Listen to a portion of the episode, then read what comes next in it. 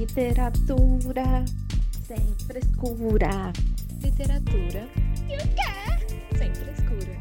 Resenhas, opiniões, tretas literárias. Você está ouvindo Literatura sem frescura. Olá, esse é o Literatura Sem Frescura, podcast que fala de livros de um jeito que você nunca ouviu. Bom dia, boa tarde ou boa noite, galerinha trevosa ou não, que nos ouve, na verdade, agora. Hoje é galerinha fantasiosa. Eu tenho mania de chamar todo mundo de galerinha trevosa, galerinha do mal. Hoje é galerinha da fantasia.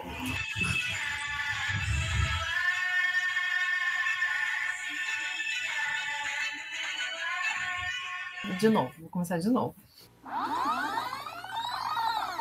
Bom dia, boa tarde ou boa noite, galerinha da fantasia que nos ouve ou nos assiste pelo YouTube. Como vocês estão? Eu sou a Thaís, tenho 32 anos, moro em Voturré, interior de São Paulo. E hoje estou aqui para falar sobre a minha mais nova obsessão, que também é a obsessão mais antiga da Luíse. Estou falando deles, os morenos altos, sarcásticos, com poderes superpoderosos e passado sombrio. Não, pera. Não era isso, Luiz. Não, eu estou falando de livros de fantasia, de preferência que tenham personagens iguais a esse que eu acabei de descrever. Obrigada. Já faz muito tempo que fizemos um episódio falando sobre esse tema, mais precisamente no episódio 12. Faz 84 anos, mais 84 ou menos. anos. Exatamente. E então, como nos últimos tempos eu passo 80% do tempo falando de livros de fantasia e 20% do resto do tempo esperando que falem comigo sobre livros de fantasia, pensamos por bem em trazer esse gênero novamente para mais um episódio do podcast, junto com novas indicações para vocês e principalmente para mim, por favor, porque eu estou precisando de muitas indicações porque eu estou louca das fantasias, e falar um pouco mais sobre esses livros que nos transportam para novos e incríveis mundos. E para me ajudar nessa empreitada, está aqui comigo a minha parceira de podcast. Olá, Luíse. Olá, Thaís! Olá, ouvintes do Literatura Sem Frescura! Muito feliz aí conversando com vocês sobre esse que é um dos meus gêneros favoritos. Meu Deus do céu, inclusive saudades, preciso ler mais fantasias. Tava até, mas eu tava até preocupada, cara, eu acho que eu não vou ter tanta fantasia para indicar. Aí eu fui 15 minutos antes do episódio, olhar minha estante de livros lidos e próximos que eu quero ler, e eu quase não consegui descer as escadas, quase houve um acidente, porque a, a pilha estava maior que isso. Agora eu separei em duas pilhas aqui para não cair durante a live. Simplesmente, assim, uns 15 livros. Só, só de uma olhada rápida na estante. Então, realmente precisávamos falar sobre livros de fantasia, né, Thaís? Estávamos devendo para os nossos, nossos ouvintes e para a gente mesmo, porque ah, é fantasia tudo de bom, né? Ainda mais assim, para fugir da realidade. Então, é, eu acho que precisamos falar sobre isso. Estou cheio de indicações e também quero ouvir as indicações de vocês aí, quem estiver ao vivo na live. Ao vivo na live, eu amo redundância, gente. É, pode ir comentando. pode é ir comentando e a gente vai jogando na tela e procurando. E já tô com a Amazon aberta, aquelas. Desse jeito, gente, eu principalmente. Então, antes de começar, eu quero deixar o um lembrete para você acompanhar o perfil desse podcast no Instagram, no arroba Sem Frescura, e também é, no nosso canal no YouTube. É só pesquisar por Literatura Sem Frescura, se inscrever no canal e ativar as notificações para acompanhar nossas lives, que acontecem toda terça-feira, às oito e meia da noite. Dados os recados, vamos ao que interessa, Luíse. O que interessa? Colocamos por bem o nome do episódio de hoje de livros de fantasia para fugir da realidade, né? Porque é para isso que a gente então, a primeira pergunta é a pergunta de milhões. Já vamos começar com a pergunta de milhões aqui. Mas vou começar com os dois pés na porta. O que você prefere? Sabe aquelas perguntas do que você prefere? Que é duas coisas ruins? Que nesse caso não é. Enfrentar a vida adulta ou se refugiar dentro de um livro de fantasia? Sei! Hoje a gente está temática programa de auditório, gente. A gente enganou Dos anos vocês. 90. Não vamos falar sobre livros de fantasia, vamos falar sobre programas de auditório. programa dos anos 90. É, mas sim, sim. Uh, não, aquelas. É, com certeza um livro de fantasia, né? A gente ignora todos os problemas, perrengues e obrigações da vida adulta e vai ler um livro de fantasia. E, gente, eu tô gripada, então talvez eu comece a tossir do nada. Uhum, vou tossir. Ela vai tossir, gente. Deixa a Luísa está com problemas de tosse desde ontem. Ela já começou com as tossidas. Dá nada não, tosse aí no meio do episódio as pessoas que lutam ouvindo suas tosses. É, né? Nossa, mas nossa, com certeza. Meu, eu, eu inclusive, nos últimos tempos, eu, eu preciso controlar um pouco para ler livros de fantasia, porque eu não tenho muito controle. Então, tipo, se eu vou ler assim com várias obrigações, eu vou esquecendo as obrigações, eu vou só ler até terminar o livro, assim, tá certo que daí eu vou ler em dois dias, né? Tipo, uma madrugada lendo, duas madrugadas lendo, e é isso. Então, mas eu amo, eu amo fugir da realidade em livros de fantasia. Acho que é a melhor pergunta e a melhor resposta é essa. Não tem como não responder isso, né? Já emendando com a minha resposta. Não tem como, gente. É óbvio que a gente vai preferir estar tá fugindo da vida, porque não compensa ser adulto, começa por aí. Ser adulto não é legal, eu não gosto de ser adulto, eu sempre deixo isso muito claro. Se vocês ainda não entenderam, eu vou continuar falando. Eu odeio ser adulta. Odeio, odeio ser adulta. Mas já que a gente não tem como fugir disso, então a gente faz o quê? A gente finge que não é e foge da realidade e fica se imaginando como se fosse uma adolescente de 14 anos que precisa salvar o mundo.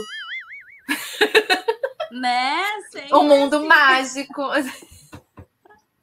Ai, eu amo. Não, 14 anos não, 18. Porque ultimamente as fantasias andam bem sem vergonhinha. Então. Então tem que ser maior de 18, pelo menos. Mas normalmente está fazendo 18. Já reparou? Tem que ser maior de 18 porque, o povo ah. quer uma cena hot. Aí normalmente está fazendo 18 anos. Ixi, fez 18 anos, vai acontecer alguma coisa. 18 anos.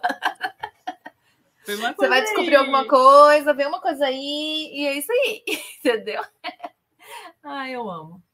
É, mas é sem dúvida fugir da realidade lendo um livro de fantasia. E, ultimamente eu ando a louca da fantasia, como eu disse.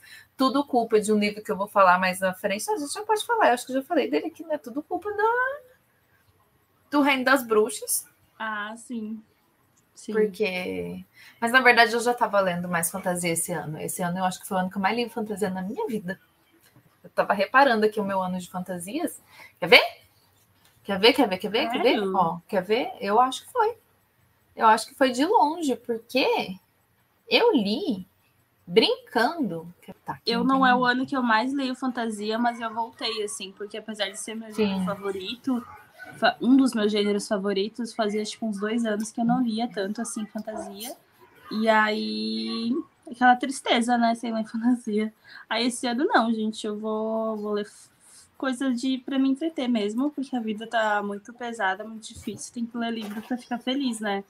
E Sim. não à toa tá sendo um dos meus anos literários melhores, assim, desde que eu, eu sou adulta, assim, porque esse adolescente via mais, né? Deu pra ouvir o trovão? Né? A gente tinha mais tempo, né? Então, então foi uma boa decisão, assim, voltar a ler livros de gêneros que eu realmente gosto mais, porque a leitura é sempre bom. Mais, né? Muito sempre bom. Deu pra ouvir o trovão aí, gente, ó, os barulhos muito estranhos aí é trovão, tá? Que tá chovendo loucamente no réu. Eu li seis fantasias esse ano. Olha, olha ela. Para quem não, não lia, não lê nada. Por ano, olha lá. Exatamente. Seis fantasias a, a Andressa falou que deu povo o trovão. Pois é, gente, tá chovendo. E o melhor é que tava assim, tava formando tempo de chuva, porque eu fui pra academia. Agora tem um gato miando. Tá pronto. É do vizinha. A vizinha arrumou um filhote. Ai, meu Deus. É, ó, escuta. Agora ele vai seis. fazendo escândalo durante a gravação. Eu li seis esse ano também. Ah lá, empatamos. um professor linguiça. É bem isso. Quando você fica quieto, faz barulho. Eu fui falar e o gato começou a miar. É... O que, que eu tava falando? Perdi o foco depois do gato. Dos seis livros que tu leu esse ano. Não, não era. Ah, isso. sete, eu. Sete. Sempre em frente é Olha, fantasia também. Sempre uhum. em frente fantasia também. Olha, Rogério nos ajudando com a pauta e mandando uma pergunta. Qual é o tipo preferido de fantasia de vocês? O que espera encontrar desse gênero? Bom, eu acho que, como a gente acabou de falar, e que é sair da realidade, assim, transportar. Então, eu acho que, tipo, um universo rico, eu gosto muito de alta fantasia, assim, que que é quando cria um mundo novo, assim, né? Então, eu gosto muito dessa construção, assim, de mundo e tal. Ou mesmo que seja, né, a tal da baixa fantasia, que é quando se mantém no mesmo, tem elementos do mundo real, entre aspas, né, uhum. essa fantasia, mas quando tu consegue se transportar para esse para esse universo diferente, né? Tu consegue, Sim. assim, se imaginar lá junto com, com, os personagens. Então, isso é de umas coisas, a ambientação é, é de umas coisas, tipo, cenário, enfim, é, é de umas coisas que eu mais gosto. E eu acho que, que ao mesmo tempo que tem que explicar, tem que deixar um pouco para a imaginação do Por leitor favor. também. Eu li, um, eu li uma que a gente eu conversei, que estava sendo um parto para mim ler. Uhum. Tudo bem que uhum. depois, para mim ler, tipo, para eu ler. É, tanto, depois engrenou, mas o problema foi o começo que estava muito explicativo, que foi a, a Ilha Perdida Ghost Truck, que é do Dark Side. Uhum. E tava muito difícil o começo de engrenar, porque, meu é. Deus, tá caindo o mundo aqui, gente. tava muito difícil de engrenar, porque eram muitas coisas, muitas explicações, eu não tava entendendo nada que tava acontecendo e era um mundo todo novo e ficou meio maçante. Eu comecei assim, eu achei, achei que ela demorou demais para me fazer entrar na história. Sim, uhum. eu acho que tem que ter, eu gosto de alta fantasia também. Só que eu acho que ao mesmo tempo tem que ter ação para você ir se envolvendo e aí explicando ao longo do caminho, sabe? Essa coisa Sim. de vai explicando e vai é, vai mostrando, né? Vai, vai, vai dando um pouco e vai, e vai, e vai vai é, dando um pouco de ação e dando um pouco de mundo, assim, para gente não, para não, para não perder o foco. Sim. E ou ficar muito maçante. E as minhas preferidas, sem sombra de dúvida, são as de bruxas. Respondendo ah. a pergunta do Rogério. Tem que ter bruxa. Tem bruxa? Gosto. É isso. Ah, eu acho que tem um fraco por personagem criança, assim. Personagem, ai meu Deus, aí tem que salvar o mundo. E aí são jovens, os pais estão desaparecidos, sempre os pais ausentes, assim. é, sempre. As crianças sozinhas tendo que resolver os BO, né? É. uma que eu amo é o orfanato, o orfanato da senhorita Peregrine. Na real, nem trouxe pra cá na minha pilha gigantesca mas porque eu não terminei a série, mas eu, te, eu, li três livros que tinham falado que era uma trilogia. Quando vejo, já tem seis publicados e eu acho que tem mais.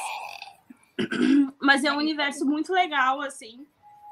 Mas eu acho que, além da construção do mundo, assim, os personagens têm que ser cativantes, sabe? Sim. Porque, querendo ou não, é sobre, ou... é sobre o ser humano, assim, né? Seja fantasia ou não, a gente lê pelo interesse humano, assim. E aí acho que na fantasia tem mais esse essa possibilidade de trazer grandes dilemas também, né? Porque, uhum. enfim, ou vai salvar o mundo, ou o mundo está prestes a ser destruído, e, e, né, tem muito essa questão da jornada do herói e tal. Mas eu Sim. acho que tem grandes dilemas humanos, assim, também, ali escondidos no meio fantástico e tal. Então, os personagens têm que ser cativantes, assim. Eu acho que tanto o universo tem que ser é, interessante, cativante, quanto os personagens. Acho que, acho que quando tem essas duas junções é um grande livro, assim. Que normalmente fantasia, é, não sei, tirando o Senhor dos Anéis, tirando Tolkien, normalmente fantasia é para ser uma leitura vira folha, assim, Leve, né? né? Porque você, assim, você, entra, você entra no mundo, você vai, você não quer parar, você não quer sair daquilo. Normalmente, para mim, fantasia é isso. Assim, a maioria das fantasias que eu li foram assim. E aí eu acho que as que não são é justamente por isso. Acho que é porque fica muito maçante, tentando explicar muita coisa e dar os detalhes de tudo. E você demora para se conectar com os personagens. Nem que seja pra sentir raiva, né? Igual a gente sentiu da Emília, do Reino das Bruxas. Que a gente xingou ela o livro todo. Mas pelo menos ela tem alguma coisa, né? Ela, ela te entrega alguma coisa, nem que seja ódio. Sim, tenha lá o Ira para compensar, né? Exatamente. Eu ia falar porque eu não posso perder a oportunidade de falar mal de algum livro de ser cancelada na internet. Porque não só em relação à descrição do mundo, né? Isso da explicação demais é uma coisa que me irrita muito, me irritou muito em Mistborn, primeira era. Obrigada, pessoal de fantasia que está aqui e é apaixonado por Brandon Sanderson. Um beijo para vocês. Ela tá falando isso e foi lá e comprou um livro de mil páginas dele para ler esse dia. Sim, eu vou ver se ele tá? melhorou. Né? Ah, entendi eu agora. Depois eu ter lido mil páginas nos três livros de Primeira Era e ter me irritado muito. No caso dele, ele explica demais o sistema de magia. Que é o sistema de magia de metal e tal, que às vezes eu tinha impressão lendo que ele queria que eu tentasse. Eu cheguei a tentar, inclusive, assim, olhar para os metais e ver se funcionava. Será? Porque ele explicava tanto, assim, o vai e volta, porque tinha toda uma explicação científica, assim, tá? E assim, tudo bem explicar uma vez, duas, mas assim, todo o, o livro todo, lá na página, tá na página 400, ele tava e aí ele tá explicando de novo como funciona. Velho, a gente já entendeu, tá? Na primeira vez. Tu entendeu? Você, de burra? Assim, você tá subestimando Sim, a minha inteligência? muito. E aí chegou o segundo livro, Thaís, e ele foi lá explicar mais uma vez. E no terceiro livro ele estava lá explicando mais uma vez o sistema de magia. Então, essa Mentira. explicação excessiva, sabe? É, foi o que me irritou muito. Eu continuei a história pelos personagens, assim, mas tipo, um pouco uhum. da escrita me, me irritou. Aí eu fiz o quê? Tô começando outra série, Os Caminhos do Rei, outro calhamaço, um tijolo, para ver se ele vai, vai ter o mesmo, a mesma questão. Tô começando Coragem. não, né? Eu comprei o livro, assim. Gente, mas. É. Não, é porque, assim, realmente o universo dele é muito rico, mas tem essa questão na escrita que me irritou, assim, um pouco. Parece subestimar um pouco o leitor, sabe? Então eu acho que ainda mais para leitor de fantasia, tu não pode subestimar a imaginação do leitor.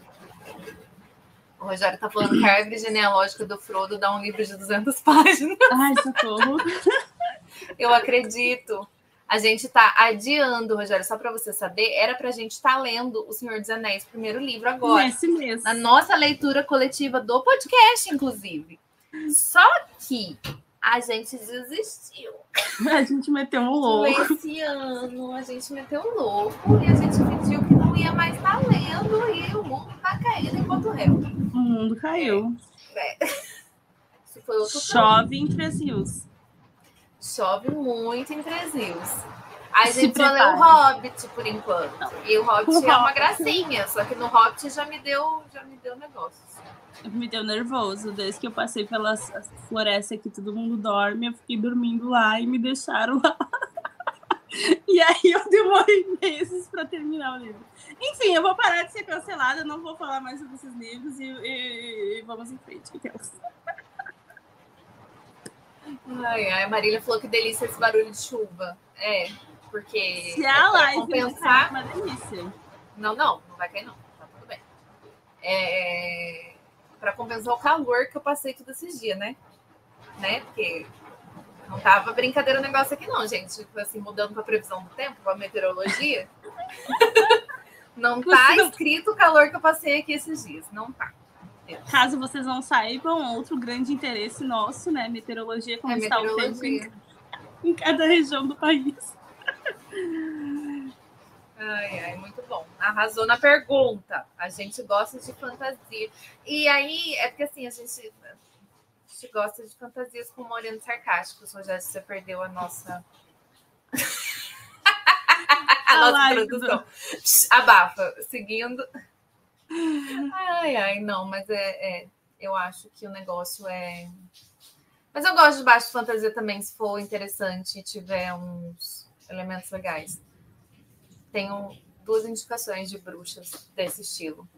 Uhum. É, sim, eu sim, eu gosto. Porque daí também tem muitos elementos, assim, né? Que tu fica uhum. imaginando, imagina se a gente encontra aqui, né? Tipo, Do nada. Se eles realmente existem, eu também gosto, também gosto. Sim, muito bom. Então, vamos tentar seguir o roteiro. Vamos. Primeira coisa, eu queria saber um livro ou livros, porque eu nem coloco um só, porque eu sei que a gente sempre rouba com um universo onde você queria morar. Aí a gente tem que pensar muito bem, porque tem uns que não compensa morar, porque você vai viver tenta, o povo tentando te matar. É. Não sobreviveria então, tem... dois dias no lugar. Normalmente eu também não. Eu ia ser a primeira a morrer. Que eu não ia nem querer lutar, eu ia só desistir, ia falar, tá bom. E morreu. Me leve. ai, que, ai, que tristeza. Tá, eu lembrei, é muito bom. O Scooby, muito obrigada pelos patrocínios em breve, aquelas, né, porque a gente acredita. A gente tá aguardando o patrocínio Estamos aguardando o patrocínio do Scooby, Sim. porque eu estava olhando no Scooby agora para decidir qual livro. Narnia! Eu gostaria muito de viver em Narnia. E eu não sei, né? Pode ter a teoria que é depois que morre, então não sei se eu queria. É... tipo, agora. Agora não, só daqui a um tempo, muito tempo lá para frente, né? Mas, exato. Mas um dos, um dos universos assim que eu, que eu curto bastante assim foi de Narnia, que eu lia milênios de anos uh, quando estava no ensino médio. É, ah, tá, o nome do vento, o nome do vento. Ai, como é que eu esqueci? Sim, o nome do vento. Ai, eu, eu tava demorando, tava esperando chegar esse momento dela. Tava demorando, gente, quase que eu não ia falar do nome do vento hoje. As crônicas do Matador do Rei. É, é, é, o nome do vento eu curto bastante, assim. É, a universidade, que tem toda a descrição, assim, da... Nossa, eu muito estudar na universidade lá.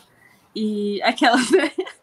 é então, Harry Potter, há alguns anos, seria minha primeira e única resposta. Aí a J.K. Rowling é a J.K. Rowling, né? A gente descobriu várias coisas sobre ela, sobre a pessoa que ela é. E assim, Perdeu deu uma murchada. É, deu uma murchada, assim, mas realmente Harry Potter foi um dos. Hogwarts seria um lugar legal seria Hogwarts, seria o mundo bruxo, toda a construção né, do Sem mundo dúvida. bruxo. Tal. Se bem que Hogwarts não é uma, uma, uma escola muito segura também, né? Não, assim, porque muitas coisas acontecem lá. Ai, ai. Uh... Mas, mas eu acho que essas duas principais respostas, assim, Crônica de Narnia, O Nome do Vento, e, e se Harry Potter não fosse escrito por J.K. Rowling também, com certeza. Camila Tonta falando baixa fantasia é hot. É, as, é. as, de, as de agora são mais assim, né? As porque é só baixaria. É, não, é porque ela tá falando que é só baixaria. Baixa fantasia. Você não entendeu o trocadilho ah, dela? Ah, não entendi. Não entendi. Gente, tô lenta. São os remédios, aquela. É, não, deve ser. Quando, provavelmente. Quando desculpa em outras coisas. Por falar em baixa fantasia, Camila, essa é minha deixa para falar. Vamos, momento, Thaís, e passando vergonha. Vamos passar vergonha? Já que eu tô... A gente está aqui para isso mesmo. A gente está aqui para isso. Vamos fazer gente. serviço. Outubro. Eu tava tão. É aquele negócio. Eu amo fazer a maratona de Halloween, porém chega uma hora que pesa, porque é só leitura densa, pesada, tensa. Só bagulho louco. E aí eu normalmente arrumo válvulas de escape no meio da leitura. Aí eu fui inventar. Tinha o bendito do livro que tava todo mundo falando na desgrama do TikTok, porque o TikTok é o filho da puta, que ele faz esse. Não, olha. Ele fez eu comprar é assim que acaba da Colin Hoover. Ah lá. Luiz comprando Colin Hoover. É Tal tá qual. KGB que faz coisa, TikTok que faz coisa. Faz coisa. E aí eu li uma fantasia do estilo da que a Camila tá falando. Gente. Gente, é um tal de um livro, como eu estava assim, que era uma releitura do Peter Pan. Uma releitura do Peter Pan para mais 18. Então eles adaptaram, já começou a ficar ruim aí o negócio da história. Porque aí todo mundo tem mais de 18 anos na Terra do Nunca, do nada. Entendeu? Muito bom. Porque a princípio é tudo criança, né? Mas não, é tudo, tudo criança. Não, não. Agora, do nada, todo mundo já é adulto. Mais absoluto nada, sem explicação aparente, é isso aí. e aí, toda vez que uma. O, o Winnie, é, é, qual, é o sobrenome da Wendy? Wendy, Wendy. Wendy é um Winnie Wendy, acho que é, o sobrenome é Wendy, tá? Que uma Wendy completa 18 anos, ela é sequestrada pelo Peter Pan, levada para a Terra do Nunca e volta loucona. Olé. Das ideias. Volta biruleibe das ideias. É basicamente. Aí, a hora que ela. É aí tem, a gente tem a, a Winnie, que vai ser sequestrada, vai fazer 18 anos. Na verdade, ela não acredita na mãe dela que ela vai ser sequestrada. E aí ela fica. Talvez eu só fique louca mesmo quando eu faço 18 anos, é o problema da família, né? Então eu vou aproveitar a vida, dá para Deus sair com ela. E aí ela faz 18 anos e é sequestrada. E vai pra terra do nunca. E aí. Tem, não, gente, tem bastante. Tem toda uma trama por trás. A parte da putaria é pouca até. Eu achei que fosse ser mais. Eu tava mais preocupada. Mas tem putaria, porque ela sai distribuindo. Entendi. Todo mundo. Mas é é uma história interessante. Camila, estamos fora de sintonia hoje, não, Não, tô entendendo. Geralmente É. entendo. É o xarope. Ela deve estar tomando xarope pra tosse, certeza. É, tô tomando coisa mais pesada, mas tudo bem. Aquela. E aí é isso aí, gente. Eu li um pornô de fada. Mais um! Mais um! Mas esse foi realmente um pornô de fada. A gente brinca que corte é pornô de fada, mas corte é de boa.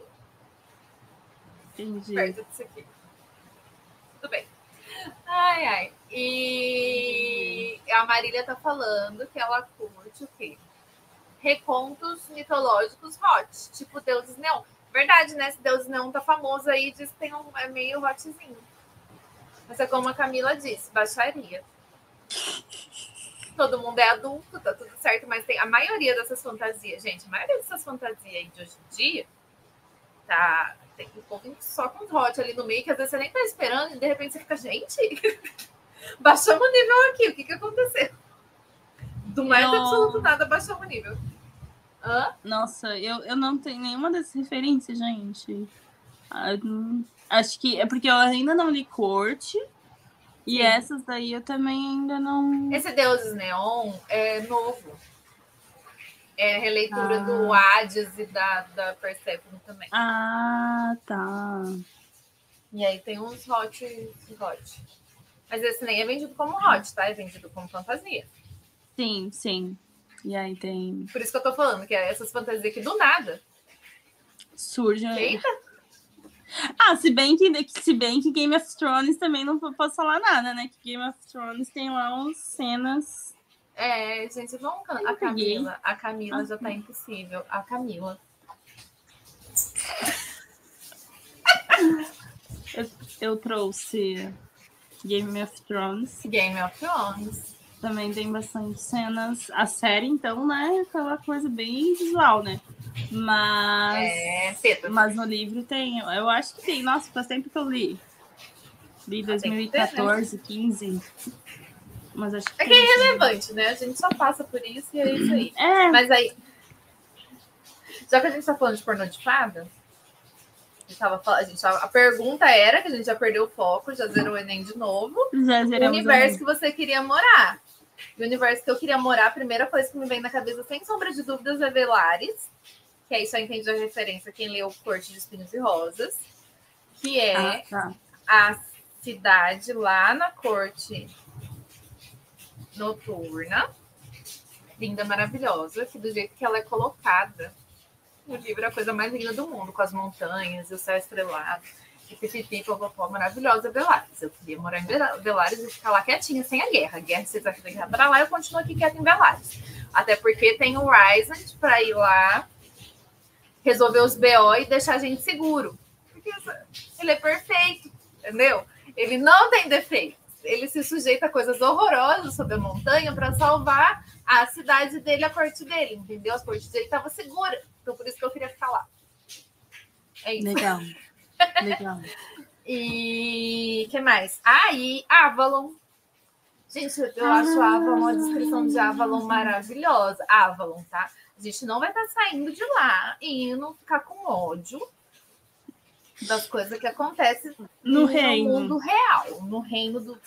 Se aquela Guinevere me aparece, A gente Aí me tira tudo do meu dela. exato. Não, mas quando eu tava lendo e a descrição de quando a Morgana se perde no reino das fadas, eu pensei, cara, não podia estar indo pra lá, porque certamente eu seria Eu uma pessoa que ia se perder lá.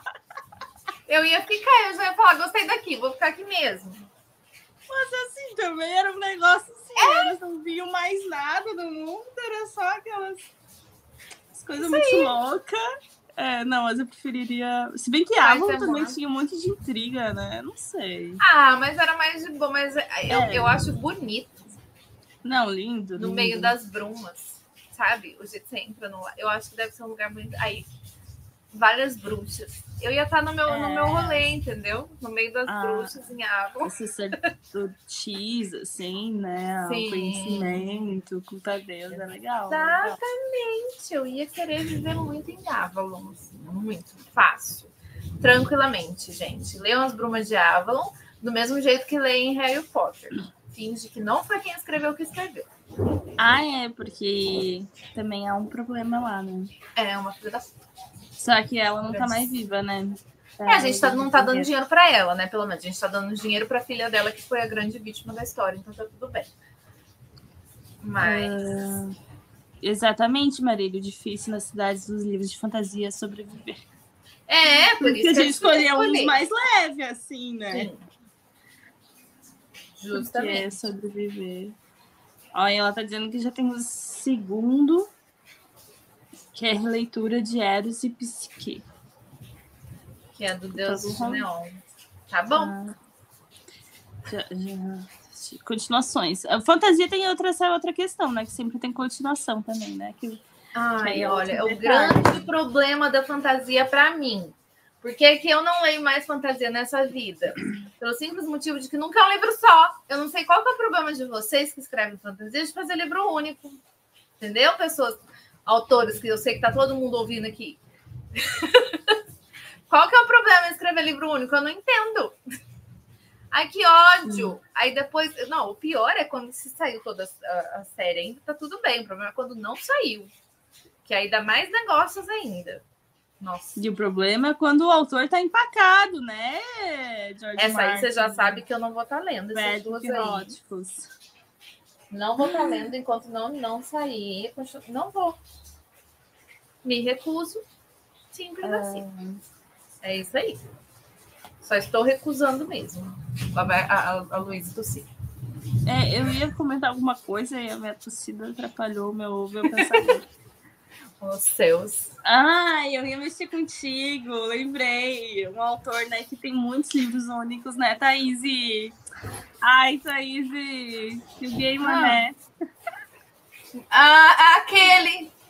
Aquele lá do New Game que eu não. Ai, ai gente. Tem vários, tem vários livros únicos. Vai acabar 2023 e eu sigo não tendo lido New Game. É ridículo. Eu vou ler New Game em dezembro. Pronto, resolvido. Do nada. Não, não mas tá ridículo isso já. únicos. Ai, nossa, é. gente, eu quase Todos os falar... que eu tenho aqui são únicos. Quase ia passar um episódio sem falar do New Game ainda sobre fantasia, gente. E as pessoas iam. Não, você tem. Você colocou ele aqui em algum lugar. Ah lá, lugar nenhum. Ah, tá. Ah, tá.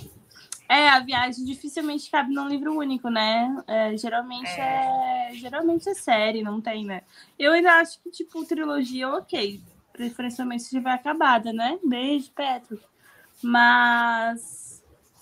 Mas tem uns que é mais ainda. Mas o bagulho é Né, Sarah J. Maas? A Sarah J. Maas agora inventou de fazer um multiverso. Da puta. Não é, basta? eu ainda tô pensando na roda do tempo também, né? Tem 14 é? livros, nem tem todos aqui no Brasil. E o Oscar Cassandra Clare? Também. Você não também. pode ler nenhum sem ter lido dos outros 35? Eu não entrei nesse esquema de pirâmide por causa disso. Esse aí eu nem vou, porque eu perdi. Eu perdi a época que começou. Agora eu não vou entrar mais. É, eu também. Eu também. Agora não, não me pega mais. Aí tem Trono de Vidro, que eu tenho os três primeiros aqui. Criando coragem. É, eu queria trono de vidro, só que daí eu comecei a olhar, meu Deus, daí Sete, tinha outro, oito, daí eu... Aí eu... E eles eu vão aumentando conforme vai passando o tempo. E aí, a Sarah J. Maas, Corte de Espinhos e Rosas, já que falamos de Velares, são três livros, né? Eu tava feliz que eram três livros, e os três livros, Feliz e Saltitante, ainda enrolei o terceiro, porque eu tava com dó de terminar, porque eu era apaixonado por aquele universo. Falei, vai acabar, não vou ter mais. Deu dois meses, saiu 3,5, do nada. Aí falei, tá bom, tem um 3.5 para ler, mas se tem um 3.5, talvez em 4. Aí já veio a notícia de que teriam 4. Aí me veio 4, um tijolo, aí sim veio um pornô de fada, né? Que eu tô traumatizada até hoje com esse livro. 200 páginas de, de putaria você podia ter tirado ali. Eu acho que ela empolgou um pouco. Os quatro primeiros não era. Aí o quarto ela resolveu. Aí agora vai ter quinto, vai ter. Ai. Aí, não, para melhorar, ela fez aquele Cidade da Lua Crescente lá. Cada livro tem mil páginas, já tá no terceiro. E fez um crossover que eu já descobri aí. Meu Deus. Meu Deus. Eu vou matar essa mulher. Ela para. Não, eu, eu tô querendo ler. Aquelas ameaçando de. Aquelas ameaçando as pessoas de morte. Eu tô querendo ler corte, mas eu vou considerar que só tem três. Gente, eu faço, eu tomo essas decisões na minha vida, igual para mim, Bruma de Avon só vai ter aquele lá. São quatro volumes. Aí você lê e você fica, ah, eu queria tanto ler mais coisa desse universo que é tão legal. Aí você toma no. É, daí quando, quando é assim, tudo bem, né?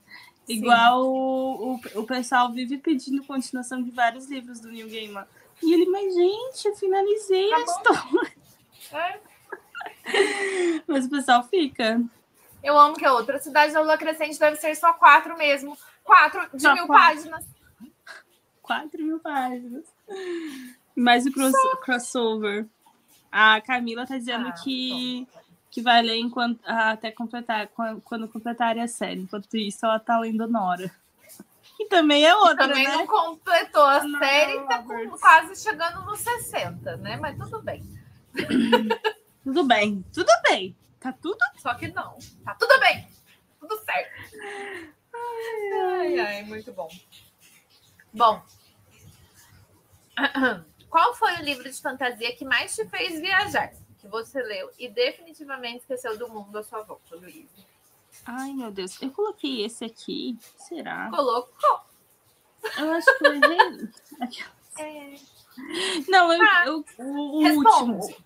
O último que eu, que eu li e me fez viajar muito, assim, desse ano foi A Descoberta das Bruxas, porque é da Deborah, Deborah Harkness. Eu já tinha lido a, visto a série ano passado, inclusive eu vi duas vezes a série, porque uma vez não bastou. E aí, esse ano eu consegui o livro, assim. Gente, eles são 500 e poucas páginas, quase 600 páginas, tá? Não, são 600 páginas, meu Deus do céu. E eu li em dois dias. Assim, tchau, mundo. Apenas. Tchau, mundo, eu vou ler. Foi, foi essa situação, assim. A, a... Tchau, mundo real. É, foi, foi muito. Foi bom te conhecer. Assim. E isso que eu já conhecia várias partes da história, porque, enfim, né, tinha visto a série, ela até que é bastante fiel, assim, mas o livro sempre traz mais detalhes, né, traz mais uhum. aprofundamento, assim, dos personagens e tal. E ah, eu amei, eu amei a história. E ali, um mês depois, eu li o segundo, o Sombra da Noite. Esse achei um pouco mais lento. E tô guardando o terceiro, completar a trilogia, porque eu não quero que termine, assim. Mas talvez, talvez eu em dezembro, mas já vi, não sei se vai dar. Mas já tô com peninha de terminar.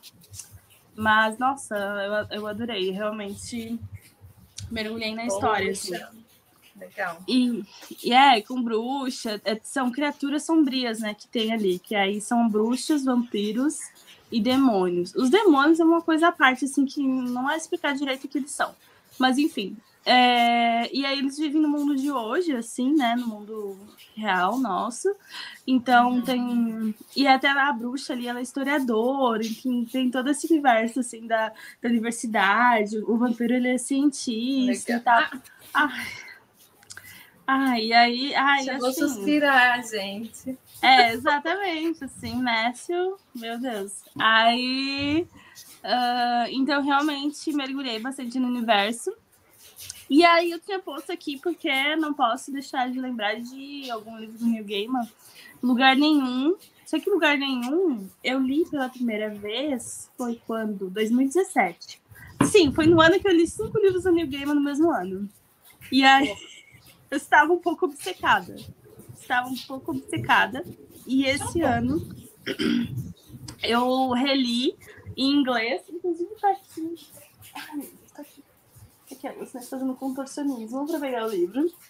É, nessa edição super acabadinha, reli em inglês. Nossa, eu fiquei tipo sete, seis meses lendo, né? Primeiro livro em inglês grande, assim, que eu li. Ah, Outro livro foi uma HQ. É...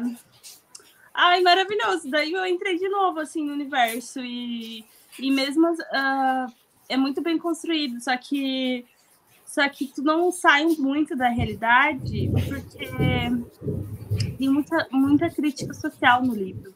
Então, quase que tu fica pensando muito assim sobre problemas da realidade, sabe? Entendi. Porque a, essa, existe a Londres de cima e a Londres de baixo. E a Londres de baixo, tipo, não é vista pela, pelo resto da sociedade, assim. E aí, tipo, tem uma parte do livro fala sobre, por exemplo, mendigos e tal, que, que acabam caindo na Londres de baixo porque de tão esquecidos que são, sabe? Pela, pela Londres de cima, assim.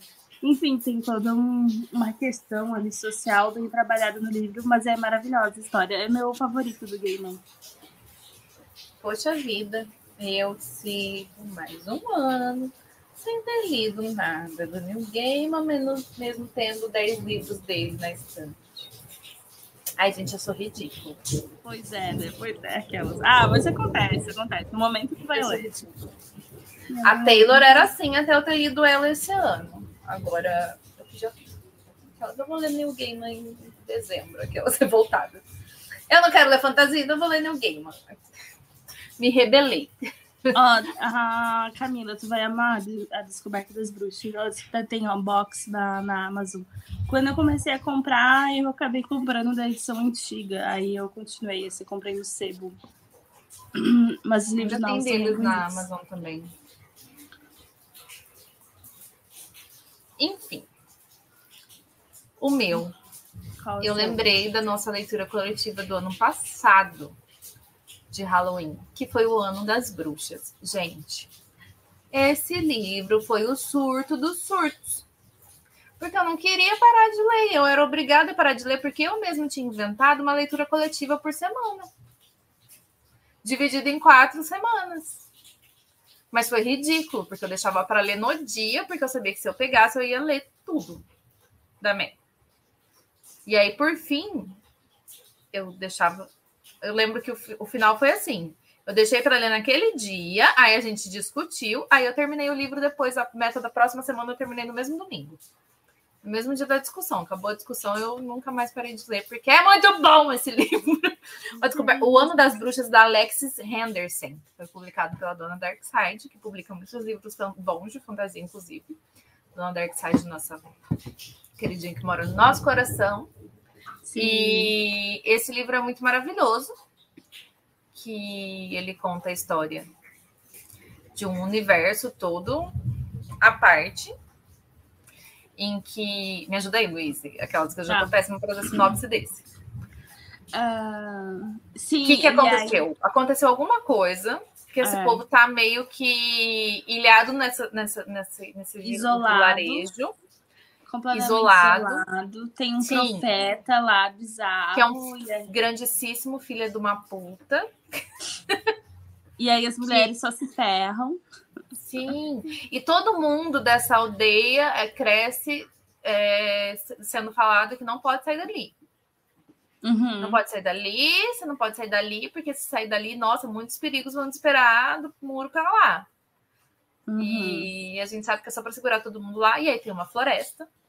E aí a mãe dessa nossa protagonista foi morta como bruxa. E aí ela vai tentar descobrir o que aconteceu com essa mãe dela.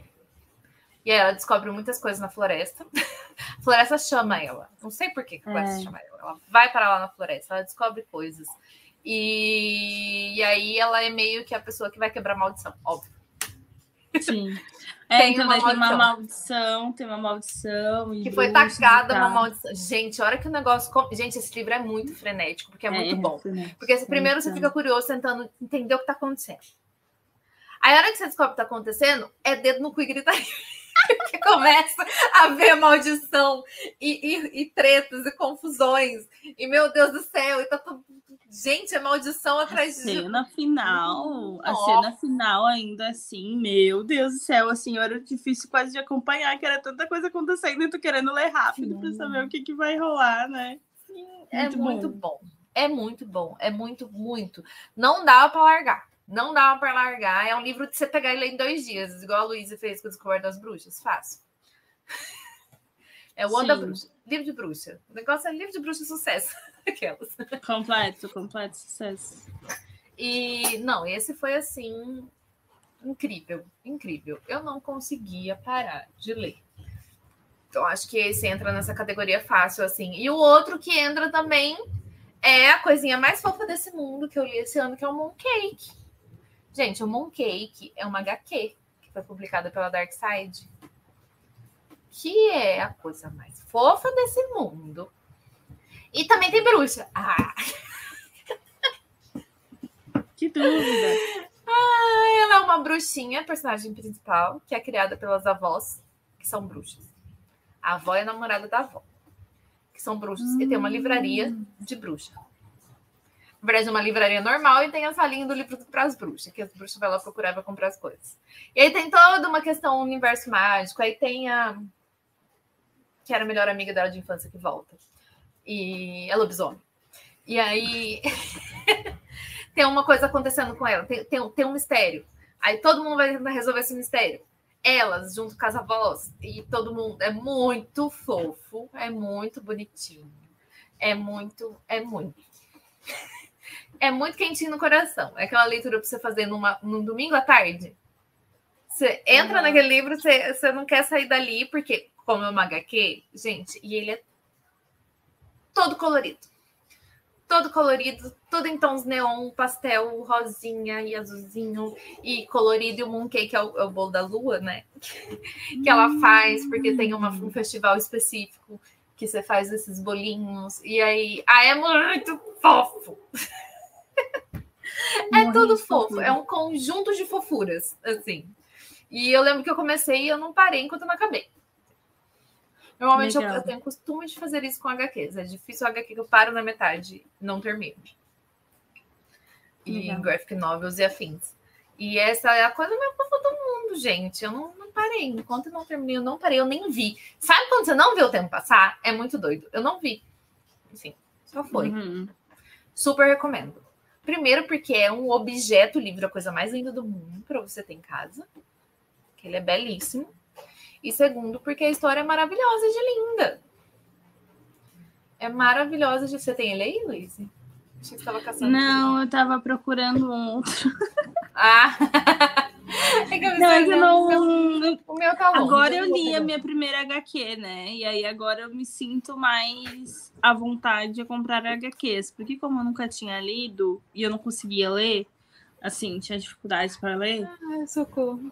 A minha história curiosa com HQs que eu não sabia, não sei, não, não tenho certeza ainda se eu sei ler é, HQ.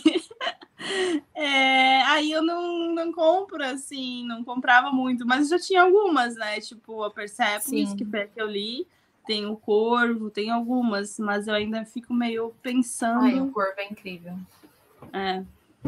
Quero ler, quero ler. mas eu, eu tava aqui, procurando... ó, assim, ó, falando em HQ, eu já li isso aqui. Hum. Já leu. E, e eu acho que eu não vou superar. Eu não é sei desse? lidar. Carmen. Carmen. Carmen. Carmen. É Carmen com K, igual a Carol com K. gente, para quem tá só ouvindo a gente, é uma HQ do Dark Side. Chama Carmen, da, do Guilherme March. É do ou da? Eu nunca lembro. Do, quadrinista espanhol. Ah, e é pesadíssima. Meu Deus, como é pesada e maravilhosa. Tem todo um ensinamento, o um negócio. A Carmen é uma ceifadora. E aí ela vem buscar ah. uma pessoa. Hum. E aí tem toda a história dela explicando para essa pessoa o que aconteceu, tá acontecendo. Legal. É, é. Pesado, é. Veio para entrar oh. que você falou do corvo, eu lembrei na hora, porque veio para Vou bater ah, de entendi. frente. Mas não, ninguém ganha do corvo, gente. O corvo. Leiam o corvo, meu Deus. Preciso ninguém, não, ninguém sofreu tanto como James O'Barr sofreu e ele colocou tudo isso nessa HQ. E não tem como você ler e não sofrer, entendeu? Não tem. Meu Deus, é muito sofrimento. Não, é que eu lembrei. Ai, gente, minha voz tá horrível hoje, meu Deus do céu. Eu começo a falar, começo a, a morrer. Mas, uh, porque isso do esquecer do mundo essa volta e tal, eu tava pensando que um que me fez muito foi o nome do vento, né? Tanto que eu já contei essa história pra Thaís, que, eu, que a, os ensinamentos lá que o menino teve de, de magia lá, de, que é só com a, com a, mente, né? Que ele fica assim, tipo, ensinamentos e tal, que é bem no uhum. começo do livro, que aquele professor fica ensinando ele. Nossa, eu, eu super tentei fazer, assim. E é. Ai, a, a louca, assim, tipo, muito. Nossa, eu entrei muito na história, assim, mas eu não li, eu não li tão rápido, porque também é um senhor livro, 600 páginas. Sim. Se bem que é muito relativo, né? Porque acho que ele é mais lento mesmo pela escrita dele, é um pouco mais rebuscada, sabe? Por exemplo, esse da Descoberta das Bruxas é 600 páginas também, mas é uma escrita mais rápida. E lá não, ele é mais, mais lento mesmo, assim. Mas foi um que eu muito esqueci, assim, tipo, eu entrei muito no universo, parecia que eu, que eu tava lá, assim, vi tudo acontecendo e tal. E acho que isso que Legal. cativa tanto, me cativou tanto nessa história, que já me fez ler duas vezes, né? o nome do vento e duas vezes o temor do Sarro. E ela quer me fazer entrar nesse esquema Sim! aí, vamos ter o terceiro livro. Não vou! Sim! Ai, meu Deus. Mas agora o Patrick tá escrevendo de novo, porque ele tá lançando um outro spin-off. Então quer dizer que ele tá escrevendo. Ele só não tá escrevendo o que ele deveria. Ai, que ódio. Que ódio. Mas enfim, farei de roubar e acrescentar mais livros na mesma pergunta. Não tem problema, pode roubar à vontade. Quanto mais indicações de fantasia, menos essa, melhor. Porque essa não tá terminada. Palhaçada. Vou indicar Game of Thrones depois. Luiz, não vai com a minha cara, gente. Eu não quero nada que não tenha sido terminado. Tá bom? Então tá bom.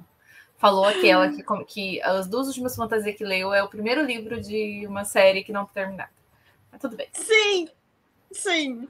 Mas eu mesma criei uma armadilha para mim. mais mesma. nessas, ah, nessas escritoras. Ah, né? sem dúvida. Mulher é foda. Sim, mulher vai é terminar. É foda e mulher termina as coisas, né? Tranquilamente.